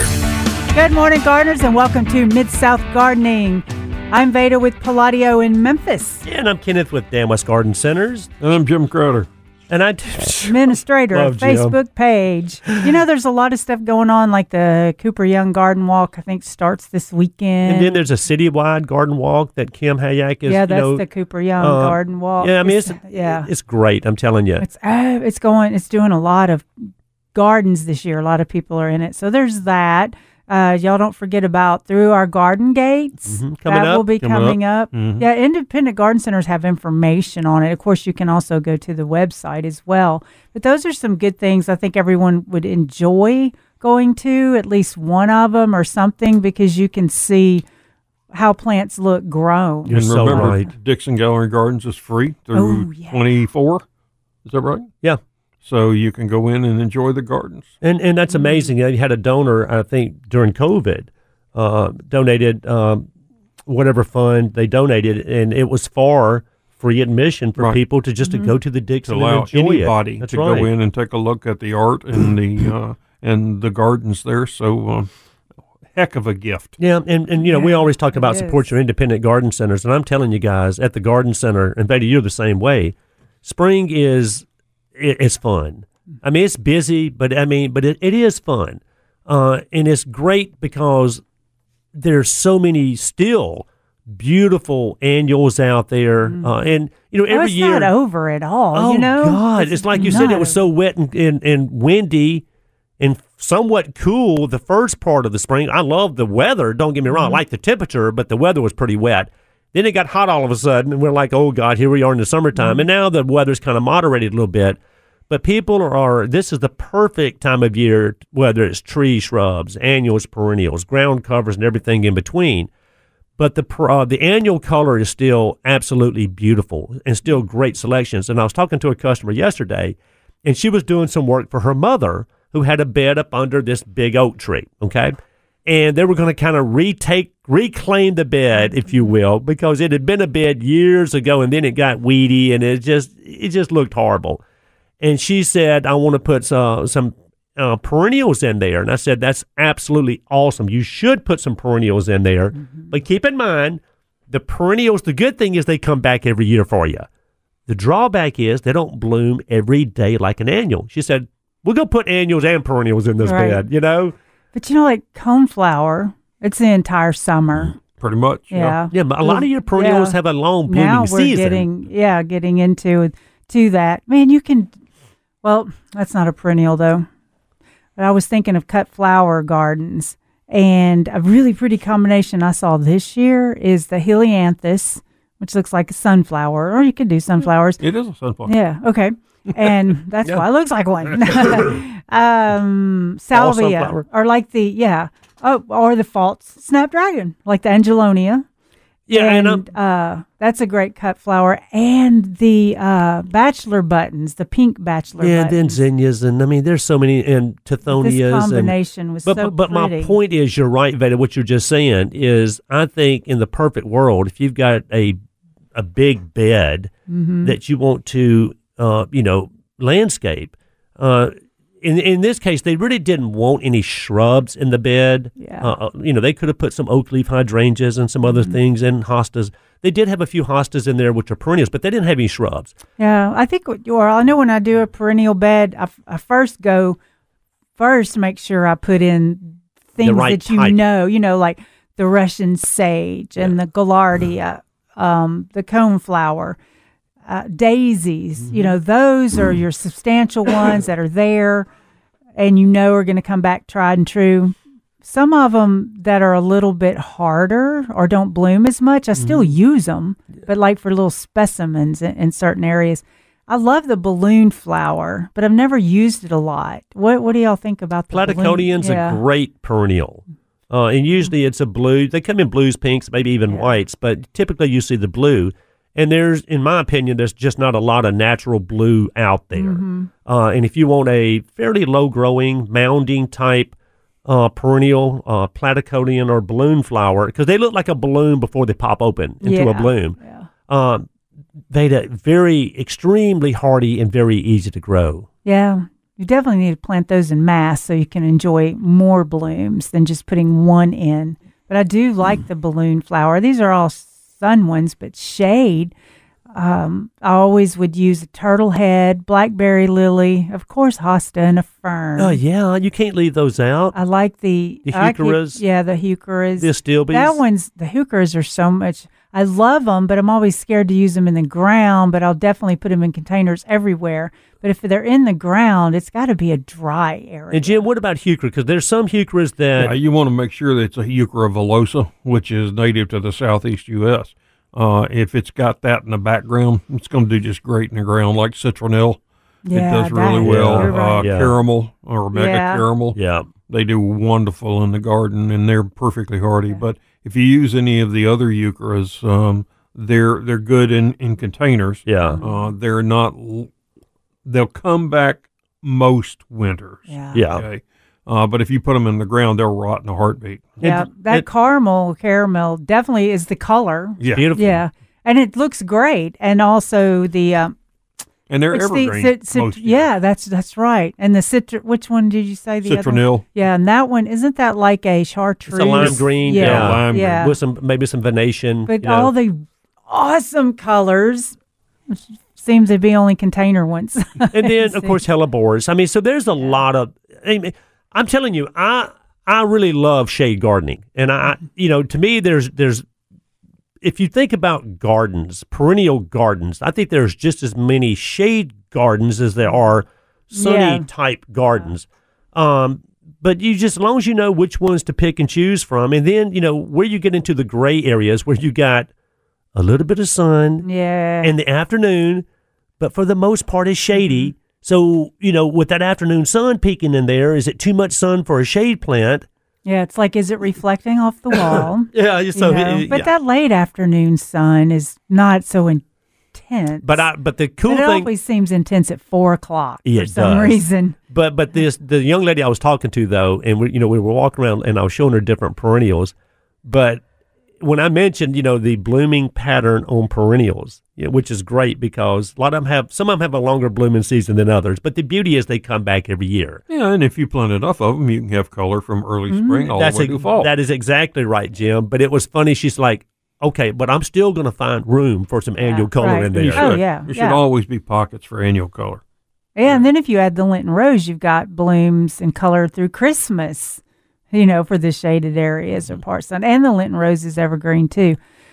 When doing displays at work, I put this, there's a Spirea ogon, O G O N, that doesn't look like all your typical Spireas, but it's got cool looking foliage and a really nice color yellow. And we put red verbena in front of it, and it is a showstopper. Mm. It's a popper. Yeah. Yeah, you saw the red verbena, didn't you? Yeah. Do you think that one's going to be a perennial? Enduroscape? yeah, Probably. That's what I was thinking too. Yeah. Now, so- uh, again, if we get a winter like we just had, you know, Mm-hmm. with a flash freeze or prolonged very cold temperature yeah, or prolonged very rainy cold temperature, then it might not be Mm-hmm. Right. hardy. yeah, but uh, I I had a. I had a red Enduroscape in a container. Mm-hmm. Came back for about four years. yeah. Wow, Yeah. and that's an intense situation in a container outside. yeah, it was planted in the in the base of a um, an oleander with it. Nice. You know. Ooh, I like that combination. Yeah. Right. So, and verbena, if if it ever looks bad, you can really cut it almost in half and fertilize it, and it's going to flush back out soon and and start uh, blooming again. And again. then there's the you know the purple homestead verbena. Mm-hmm. You know, and same thing. You know, more sun than shade. It comes back every year. But then there's also a lot of the annual verbenas that you can plant, Yeah. and they're absolutely great looking in containers Right. or a bed. Yeah, the proven winter containers, the verbena with through them is so uh, nice looking A Lot of and different long colors to time hardiness. Like the pure white and the peach color. Mm-hmm. There's a lot of different plants that came out, and I'm starting to see growers building in some more foliage. Oh, the type. blues, the purples, the reds, all Yeah. those colors. If you wanted to do red, white, and blue, you could do the red salvia. Um, you can use there's you probably the Laguna white lobelia, the Laguna white. There's a lot of white that you yeah, can use. now yeah. Now there is yeah that will last through the summer. And let's see the red. The red, of course, is the red verbena. And You can do salvias. that and salvias. And let's see, red, white, and blue. Blue is the Blue Daze, or even Angelonia. Yeah. It can it can almost pass for some blue. And then a lot of sun colors. patients out there. People are using a lot, a lot, a lot of these SunPatiens that have that much Mm-hmm. bigger bloom. Right. All right, break. We were just visualizing. I was in the garden in my head right there. Time for a break, but we'd love to hear your gardening questions. Post them on Facebook Live or call us oh, 260 5926.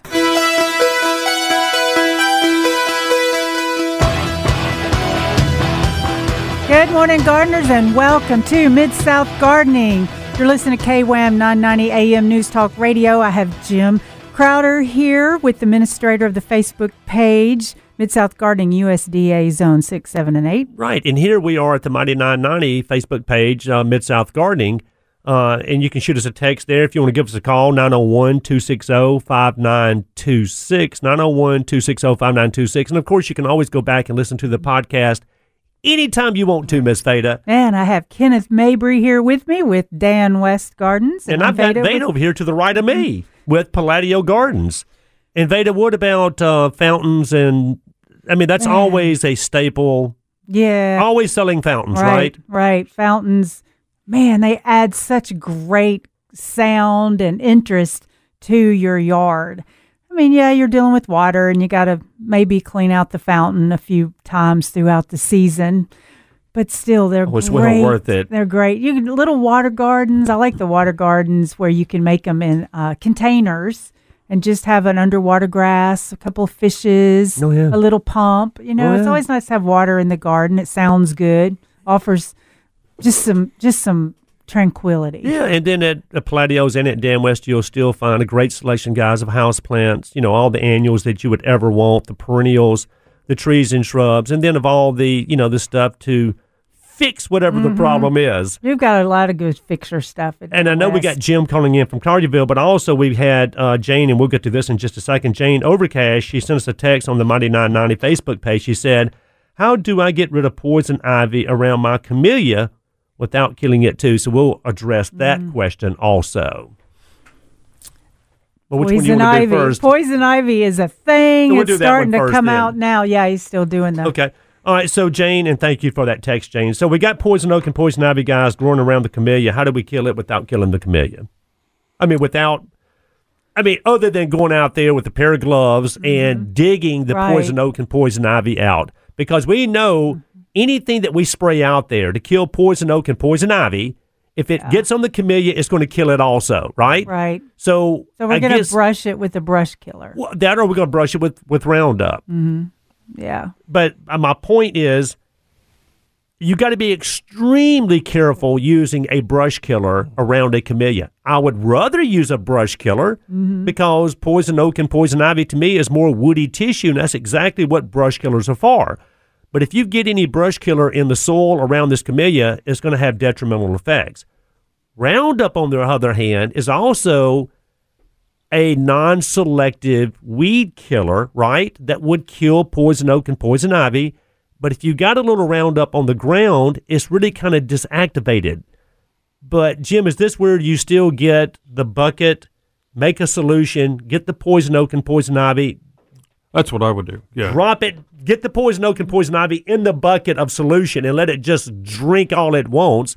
That way, you're not spraying anything around this camellia that would potentially harm the camellia also. I know, I'm wondering what I did wrong. I tried that one time, um, putting vines in uh, In the solution. In the solution, and I came back like the week later, and nothing I happened. mean, it's not enough time. and I'm wondering what. So it could have. I should You know, have waited like. it's like I've got weeks nut or- grass that I sprayed nearly a month ago. Mm-hmm. That's just now yellowing Right. off. Yeah, I knew Okay. it would do that with Yeah. that. And most people would think, you know, after two weeks, mm-hmm. this ain't working. Yeah. You know, Right, but it is right. actually is working. and that's the thing. And plus, you also have to be careful not to bend that um, stem enough to mm. where it actually breaks. Yeah. Okay, because that won't get it to the roots, and you may get some resprout. But if you pull enough of it down, you know, uh, you don't have to pull the whole thing down. But if you can mm-hmm. get a foot or two with a few leaves on it, and then just stick it into the Roundup, and then I I use a margarine cup usually, but you may want to use a bucket like that and just put it in there. Cover it with some saran wrap to keep mm-hmm. animals out of it, uh, and um, Let it just and soak it, just up. let it soak it my up. my impatient Jim, hang on self, just a yeah, second. my impatient self would be I would just take a, a shovel and try to find the base of it because I mean you're going to touch it to pull it out and put it in a bottle. yeah. You're going to touch it probably to brush it on, Yeah. Uh, or you've got to go get this, you've got to go get that. So you're saying just But maybe see, try to pro- dig it out. But the reason why I think that way is because I'm not allergic to it. Me either. But I would still, I still, even though I'm not allergic to it, put would put gloves on. And Audrey I'm texted in and impatient. Audrey texted in and said, "Just pull with your hands." Yeah. But I agree. So, but let me say this real quick, and Jim, hang on just a second. Whether you're painting on a brush killer, and brush killers you can buy now in a little eight ounce bottle that has the little brush in the bottle. Okay, you just unscrew it. Cool There's yeah. So Yeah. you just take that product and you brush it on every leaf that you possibly can. Just being careful. You know, Mm-hmm. you're not you're not diluting or saturating the ground with a brush killer around your camellia. So you can buy a Fertilome brush killer that has the brush in it. Uh, or if you use something like Roundup, you just want to be very selective. That's all. Wait a minute. So that means her camellia survived. Yeah. So, uh, uh, so Yeah. So what kind of camellia is that? So Jane, Oh. so if you're using any of the products, Roundup or a brush killer, just be very selective. Keep it just on the foliage of the poison oak and poison ivy, uh, and you'll be perfectly fine. If not, get the bucket like Jim was talking about. We were talking about. Make a solution and get half of that vine or as much of that vine as you can down into that solution and let it just drink it up. And poison ivy is a really pretty vine and it looks great growing on a wall. The leaves are nice and big. You don't have any problems with it. it is a nice looking vine on a wall. It's Yeah. a pretty vine. It's just poison ivy. But so Mm-hmm. oleander is poison, but it's a really pretty, pretty plant. But I guess it's easier to get poisoned by poison ivy. yeah. And we have had several pictures this week, people asking if it's poison ivy when it's really box elder. Yeah. Yeah. So Yeah. you There, know, I saw. I think I told y'all this. I saw a billboard going into an area where it was more of a camping area, as a camping town, and it was a big billboard and it had huge pictures. This is poison ivy, and this picture is not poison ivy. This is Virginia creeper. yeah, for because example. people Yeah. would go out in the woods and not want to do anything because they thought it was all poison ivy when it was really Virginia creeper Yeah. or what's the other box one? elder yeah, is box elder. Yeah. yeah, it's the tree. It Yeah. looks like it. Yeah, it does, doesn't it? Mm-hmm. Okay, let's go to Jim from Collierville. Good morning, Jim. You're in the Mid South Garden. Hey, good morning. Thank Hey. you for taking my call. Hey Jim, thank you, buddy. Yes, sir. Um, I've got a house that's got some.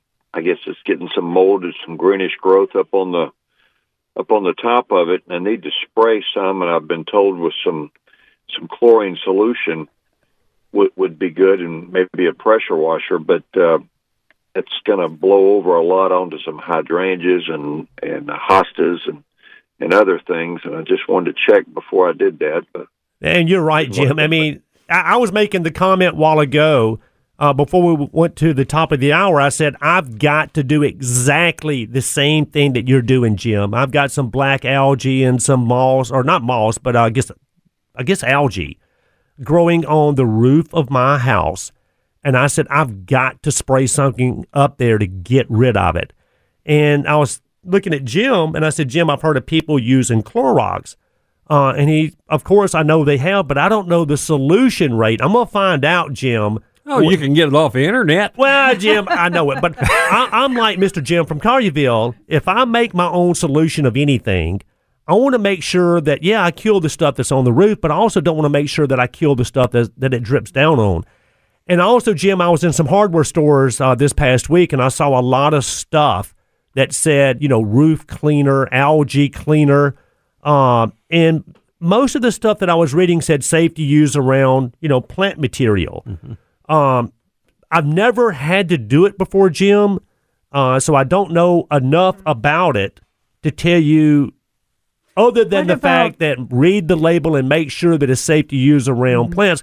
Now, if you mix it yourself, like a lot of people I know mix Clorox and water, I've got to find out what the solution rate is that's not going to hurt plants down below. What about Jim? Maybe the fountain tech that we use to get rid of algae in water. Well, I think it'd be a rather expensive way to do it. This is true. That would be expensive. Um, you know, there are some chlorine solutions that you can make up, and there I'm sure you can find some recommendations on the internet. But I'd read for several. But if you're the least bit concerned, buy paint drop cloths. They're they're thin plastic. They're you know they're a buck a piece for a ten by ten or something, and just cover them. And then you know if you think you get it on there, wash it off immediately. Yeah. Uh, but that uh, you know, to me, covering them with a little bit of plastic is just the safest thing to do if there's the least bit concerned Yeah. about hurting your plants. Yeah, and Jim, it's, it's, it's crazy. We were talking about exactly the same thing. I, in fact, I've got to do exactly what you're talking about within the next week or two. And I told Kenneth I bought a couple of those bottles that you spray on there like four years ago, and they're still sitting in the garage. okay, so and eventually maybe my son will get to it. I don't know. We hope so. Well, great. I appreciate it, guys. Hey, All good right, luck, Good to you, luck. man. Jim. But also, I will do some research because I want to know, like Jim wants to know. I want to know, uh, and I'll look at different sources also. If you're going to do it, do it yourself. If there's something at home, whether it's ammonia, Clorox, whatever, well, what do these people use when they're the ones that are cleaning roofs? That's a lot what of them use talking about. Clorox because Yeah. it's cheaper than the products that you buy that are labeled for Mm-hmm. roof cleaning. So they mix up their own when it's, Because they don't have to replace the plant. Well, they might if they burn them to death, but I see that they put cloths and yeah, things most of them cover them with plastic, you know, Yeah. to make sure that they don't damage. All right, let's run to a break. and When we get back, we'll talk to Jerry from South Haven.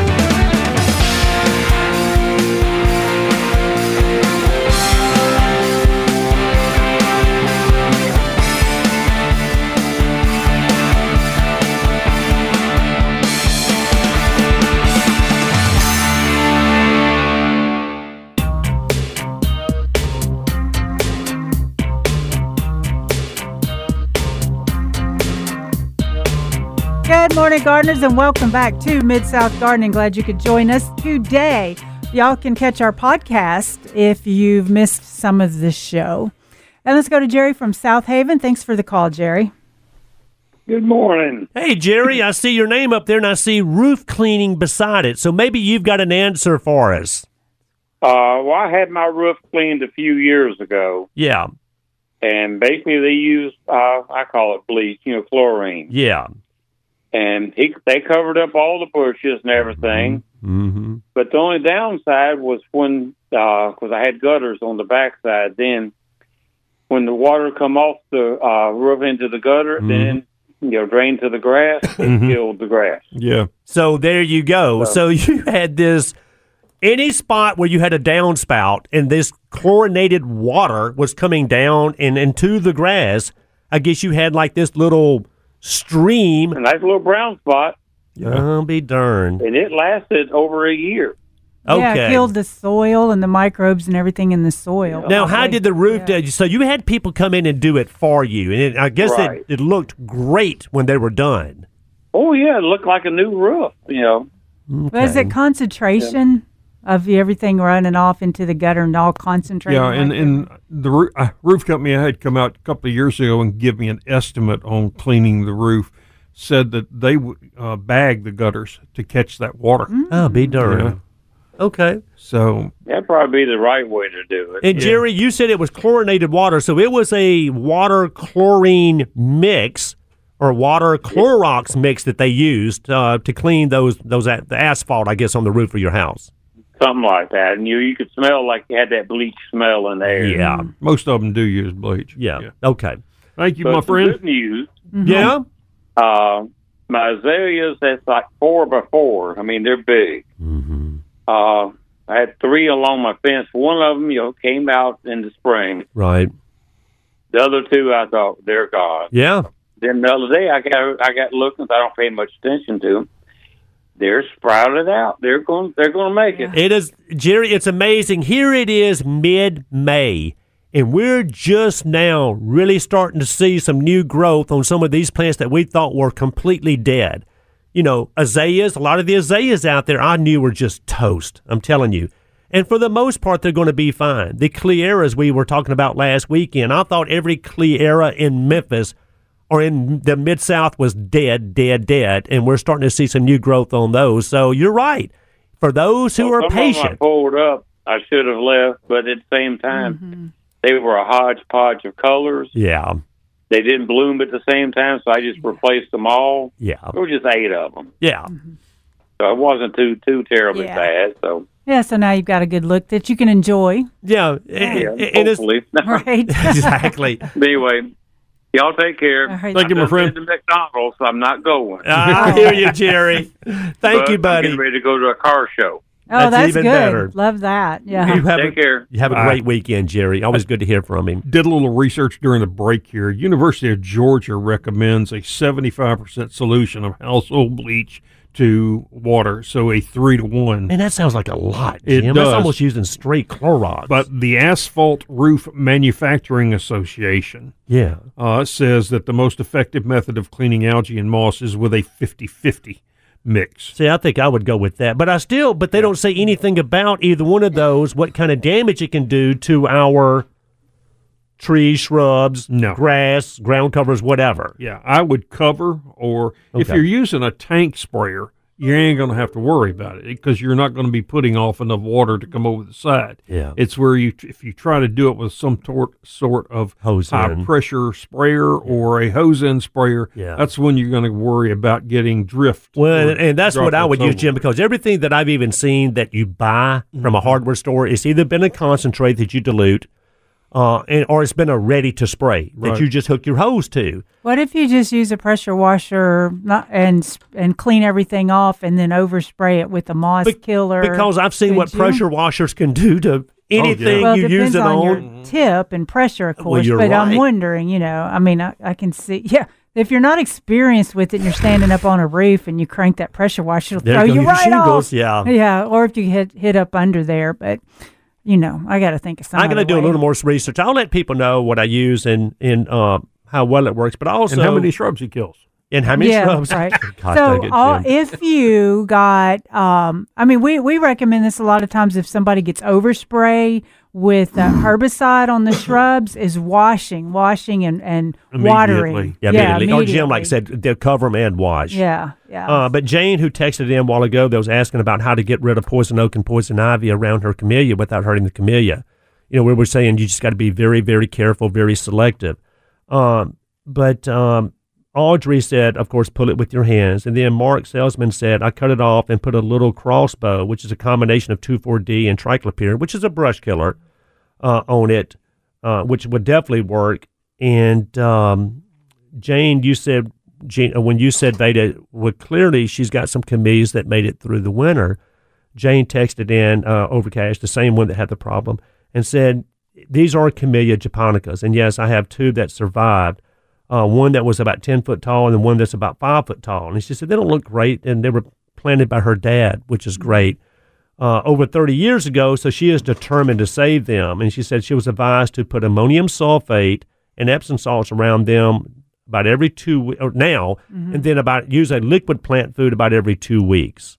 Would you do ammonium sulfate? You can if you use it lightly, uh, and make sure you water the product in because it is It's n- ammonia. I mean, it's going Yeah. to be uh, converted into uh, nitrates, which is going to, you know, make it jump. Yeah, so it's yeah. so just a light application. Make sure you water it in. Of course, the Epsom salts is nothing more than magnesium sulfate. And prune it, maybe Right. prune it in half. But I would, midsummer or so, check your pH, make sure that it hasn't dropped it too low um, to where the nitrogen can't be absorbed. And what do we want a pH, Jim? Or, I mean, Or ideally five and a half for camellias. five and a half. Yeah. Not five. Not five, five and a half. Okay, because yeah. to me, when I think of acidic loving plants, I'm thinking, okay, man, let's go acidic as we can. Who Mm, I cares? know you feel like You know? yeah. No, Uh, you get you get it too low, and some plants can't take that in.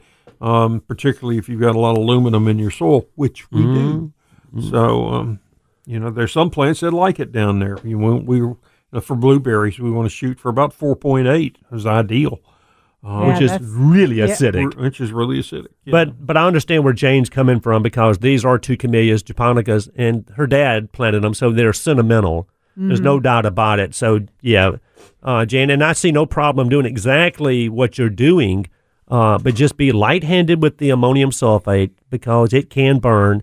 Uh, and I would only use the Epsom salts, Jim. What maybe a couple, two or three times. You don't need a lot of salt, even Epsom salts around these camellias. You really don't. Uh-uh. You know, The sulfur is what you're really going after there. Yeah. because it's going to help green it up. Um, but yeah, you want to you want to be careful overdoing it. We had uh, years ago we had to go into some azalea gardens in Midtown where the pH had gotten down to four. that'll burn And- your that'll burn your feet walking what- across it. You know what had happened? They had taken recommendations that they had read about putting Epsom salts around their azaleas, and they had done it every year, like mm-hmm. for twenty years. and or it, it so. is a sulfate. Right. And it eventually got the pH down to down. where they could not feed. So we had to lime the azalea bed. Which is the- unheard of. I know. Get the Yeah. azalea, get the pH back up in the five and a half range or so before they would recover. Now we're not saying don't use Epsom salts. Epsom salts has I love the product. I mean, it greens things up, and it you can get some you know some bud break by using uh, Epsom salts. So Some of the organic mixtures have a little. oh bit sure, Epsom magnesium salt sulfate it, in, there, yeah. but we're just saying that it's it's don't use it every time you feed a plant because like Jim's saying. Uh, you can get so much sulfate in the soil, turn that soil so acidic to where Mm-hmm. it's counteractive of what you're trying to do. Right? Right. All right, let's go to a break, and then after the break, we'll go over some more things for you. But remember that um, I don't know what to tell you to remember because I forgot. we'll be right back.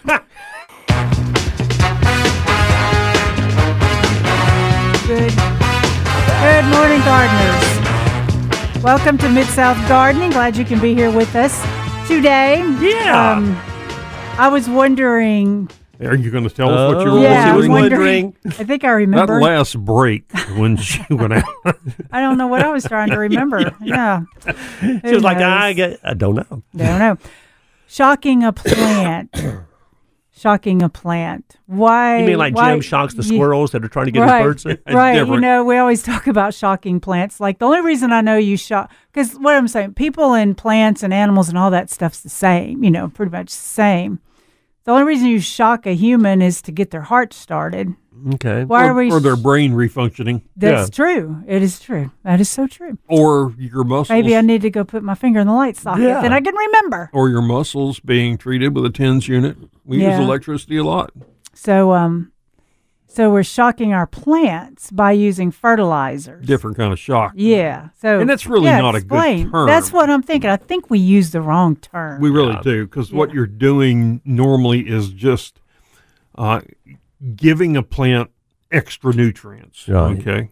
We consider it shocking when we do something like uh, dogwoods or wisterias that are refusing to bloom. Yeah. We shock them. What we do is just give them large amounts of phosphorus. Yeah. Uh, and usually we stress them by cutting their roots. Uh, so it encourages them to reproduce, and that's their only function in and, to, life. and to bloom. Yeah. that's it. So you know, it's not really shocking. It's just using fertilizer to the way to target what you're wanting it to do. And think about it. I mean, we, you know, most plants create their own food anyway through photosynthesis. Mm-hmm. They got ways to, mm-hmm. to to survive, to make their own sugars. I mean, plants in the woods, you know, no one's out there feeding those Yeah. plants. Mm-hmm. But in our landscape, we want really nice looking shrubs and plants growing the way that we want them to grow, you know? So, of course, we don't have to fertilize in the woods because humans aren't there causing or removing all the organic matter for them to feed on. Sure. So they can survive with no fertilizer and But they don't only need fertilizer in that setting. Right. but when you're putting out in your landscape, they can't survive unless you keep the soil healthy. Well, and we're raking every leaf And that so- falls down on the right, ground. We're right. never, you know, you go into a forest, there, there the topsoil is accumulation of orga- orga- organic matter that's been accumulating forever. I mean, it's dead insects, dead animals, uh, leaves that are decaying, grass that's dec- decaying. We don't, for the most part, ever let that allow that to Of course happen. not. Even mulch, we Yeah. kind of usually break mulch So off our- or blow it out of the bed. Right. So our plants can't survive on nothing. But we're saying that that's why we do a lot of feeding in our landscape, mm-hmm. though, whether it's the tree and shrubs that we're feeding or even our lawn that we feed in, because we want it to look not just okay. We want it to mm. look really mm. good. It's not necessary that you feed anything, but you won't get the best results out of it Yeah. if you mm-hmm. don't. Yeah. Uh, like Tony Avent, who owns Plant Delights Nursery, one of the most intelligent plant guys in the world, got the largest selection of plants that I've, you know, probably in the country, mm. maybe in the world. Hmm. Um, And he never fertilizes anything. Hmm. The key is getting the soil right mm-hmm. That's what to- we're talking about. to the environment that that plant prefers. Yeah, because if you do that, it will survive. Yeah. Right, because amending the soil and using organic, uh, we should we should really say organic amendments instead of organic fertilizers, Right. Because we are fertilizing the soil or amending the soil with all the good nutrition, and then the plant's taking it up. So we're not really literally feeding. Now, if you're using um, like the triple thirteens or the six twelve twelves, things like that, then you consider that fertilizing because the plant's utilizing it immediately. really fast. Yep. But also Yeah. think about this. Even this year, with all the winter damage that we had, right? And then in the spring, you know, we went out there a lot of times and just cleaned out or cleaned up a lot of dead stuff. We were cutting all the dead tissue off of there if we knew it was dead. Well, then we started feeding because we're feeding because we want to help stimulate growth. Now, we could all be patient and wait and see what happens, but no, I'm not going to do that. If I know I can feed these plants to speed up the process, uh, I'm going to do it. Well, it's like you can tell almost what type of fertilizer a grower uses uh, if it's a fast acting or a slow acting because if they're using a real fast acting fertilizer, it's where you see and I've heard it, a lot of people say this, you've got a lot of great looking foliage up top, blooms, everything's great, but then when you pull it out of the pot there's hardly any roots. And that's cuz they never did anything to fertilize the soil or the roots. It's just getting the top looking good. Well, yeah, I mean, that's why. you don't see it all the time, but you know that's how that's what's happening. Maybe they've got their mixture a little wrong on that. Well, one. but most people, even people that have never ever fertilized, honestly, their their shrub beds, mm-hmm. did some feeding this year because there again, because of the when we came out through this winter and all that damage that we saw out there, and even like uh, the, you know Jerry was saying a while ago, we're just now seeing some foliage flush back out on some of these uh, shrubs that we thought were really dead the only thing that we can do as a homeowner to encourage that new growth, other than some some pruning, is to feed the plants. Uh, and so that's why we do it. We do it to stimulate growth. Now I know there's a million different fertilizers out there. There's water solubles. There's quick release, like you're talking about, Vador. There's slow release, coated nitrogen fertilizers, and organic fertilizers. As long as you're doing it the right, proper way, I don't care which one you use. Neither does the plant. Neither does the plant. And I, and I've said this. I remember Jim said many times over. If you just turn the label around, the plant doesn't Right, know what kind of fertilizer you're giving it, right? but right? it does know what kind of soil it lives in. this is true. yeah, and that's what is the key. You know, um, I'm re- land, I am landscaping the area around my daughter's pool uh, to make it a tropical oh, looking yeah, paradise, yeah. uh, and it's coming along very nicely. Mm-hmm. Uh, but it's heavy clay. All right, hold on. Say that again. It What, is. what plants are you putting in there? I'm putting in tropicals. Okay. Okay. Uh, I'm putting in a lot of perennials. I'm putting in, like right now, I've got amaryllis in bloom. Uh, but I'm putting plants in these beds that will tolerate that heavy clay soil. And so you're not going to try to change the soil No. structure. I add a little amendment when I'm doing site preparation. Okay. Okay. But that's going to go away in a couple of years. And Right. so It's it- gonna go back to- plants got to be able to survive in that heavy clay soil. And some areas of it stores water, I mean, keeps water on top for a day or so. So those are, I've got hardy hibiscus in there. I've got um, crinums in there that will, that will, uh, Isn't that amazing? a little Yeah. prep work, thinking about what plants are going to do well in this type of soil. long term. Okay. You know, if I plant delphiniums in there, they're going to be good. They're going to bloom once, and then I'm not ever going to see them again. Nope. You know, so y- you just need do a little thinking ahead when you're planting these. You know, just because you're doing it right at the moment doesn't mean Yeah. that that plant's going to survive long term like that. So you want to, if it's got to have good drainage, it's got to be elevated. Mm. Okay, it's got to be way up there where it gets Mm-hmm. air in that soil and can never stand underwater. Right, because so you're not going to plant a dogwood there. Not planting a dogwood there. But if you Yeah. did, you would plant it high. That's right. I did some deciduous azaleas, but they are planted high. Mm-hmm. Okay, and they do like a little moisture, but not stinning in moisture. So I've got those in there. I've got a lot of banana plants. I've got hibiscus. I've got uh, Here he goes again, creating another landscape. I remember the last house he was in. He created a beautiful jungle over So there. We're, we're just, you know, we're going to put things in there that will survive, okay, that Mm-hmm. long term. Daylilies, uh, stokesia. Uh, I put rain lilies in there. I've got lots of bulbs. My sprekelia. I've I dug some sprekelia, just dug up a chunk of them, uh, and moved them to the house and set them on a on a, a plastic bag until I could plant them. I hadn't gotten it done yet, And I'm they're sure throwing they're up still blooms. alive. Yeah. They're throwing up Right. blooms. They're you know, fine. I'm keeping them moist. They're they don't know they're even out of the ground. And what y'all and, and daylilies? You know, because to me, when I think of a daylily, the first thing I think of is the old ditch lily. You know that we Yeah. saw forty years ago That everywhere. one, yeah. But there's so many great looking, blooming, reblooming daylilies that are on the market now. Much bigger blooms, all the different colors. They don't get as tall. They're more of a dwarf variety. But for some reason, I never just think of daylilies when I'm thinking of perennials. But they're one of the best perennials they are. in the world to plant. Yeah, a couple of times lately, I've passed uh, one of our, our members, uh, Theo Terry, lives out in Somerville. When I pass his house on when I'm going to fishing or going out Jeremy, There you go. you know, uh, and he has hundreds, hundreds of varieties of daylilies. Because he just likes Yeah. the perennial. Yeah. Yeah. and you know he plants tons of bulbs and just he has a spectacular garden, uh, and all carefully marked, you know, which I've never really done very well. Vador, and what about you? I mean, don't you? I mean, you love them when they're when they're Right, in when bloom. they're in bloom, yeah. And some of the newer varieties and all have great looking foliage throughout the whole season. There's some varieties that seems like the foliage looks ratty all summer. Of course, that could be the soil was too tight. Oh, or yeah. it Or was they- too much shade. or it needs to be dug up, but- divided, and replanted, you and gets a little more space between them. You need to look at and think about where you put your daylilies as, say, for instance, if it's in a perennial garden, the daylily can then turn into a shrub. You can look at that foliage like a green shrub.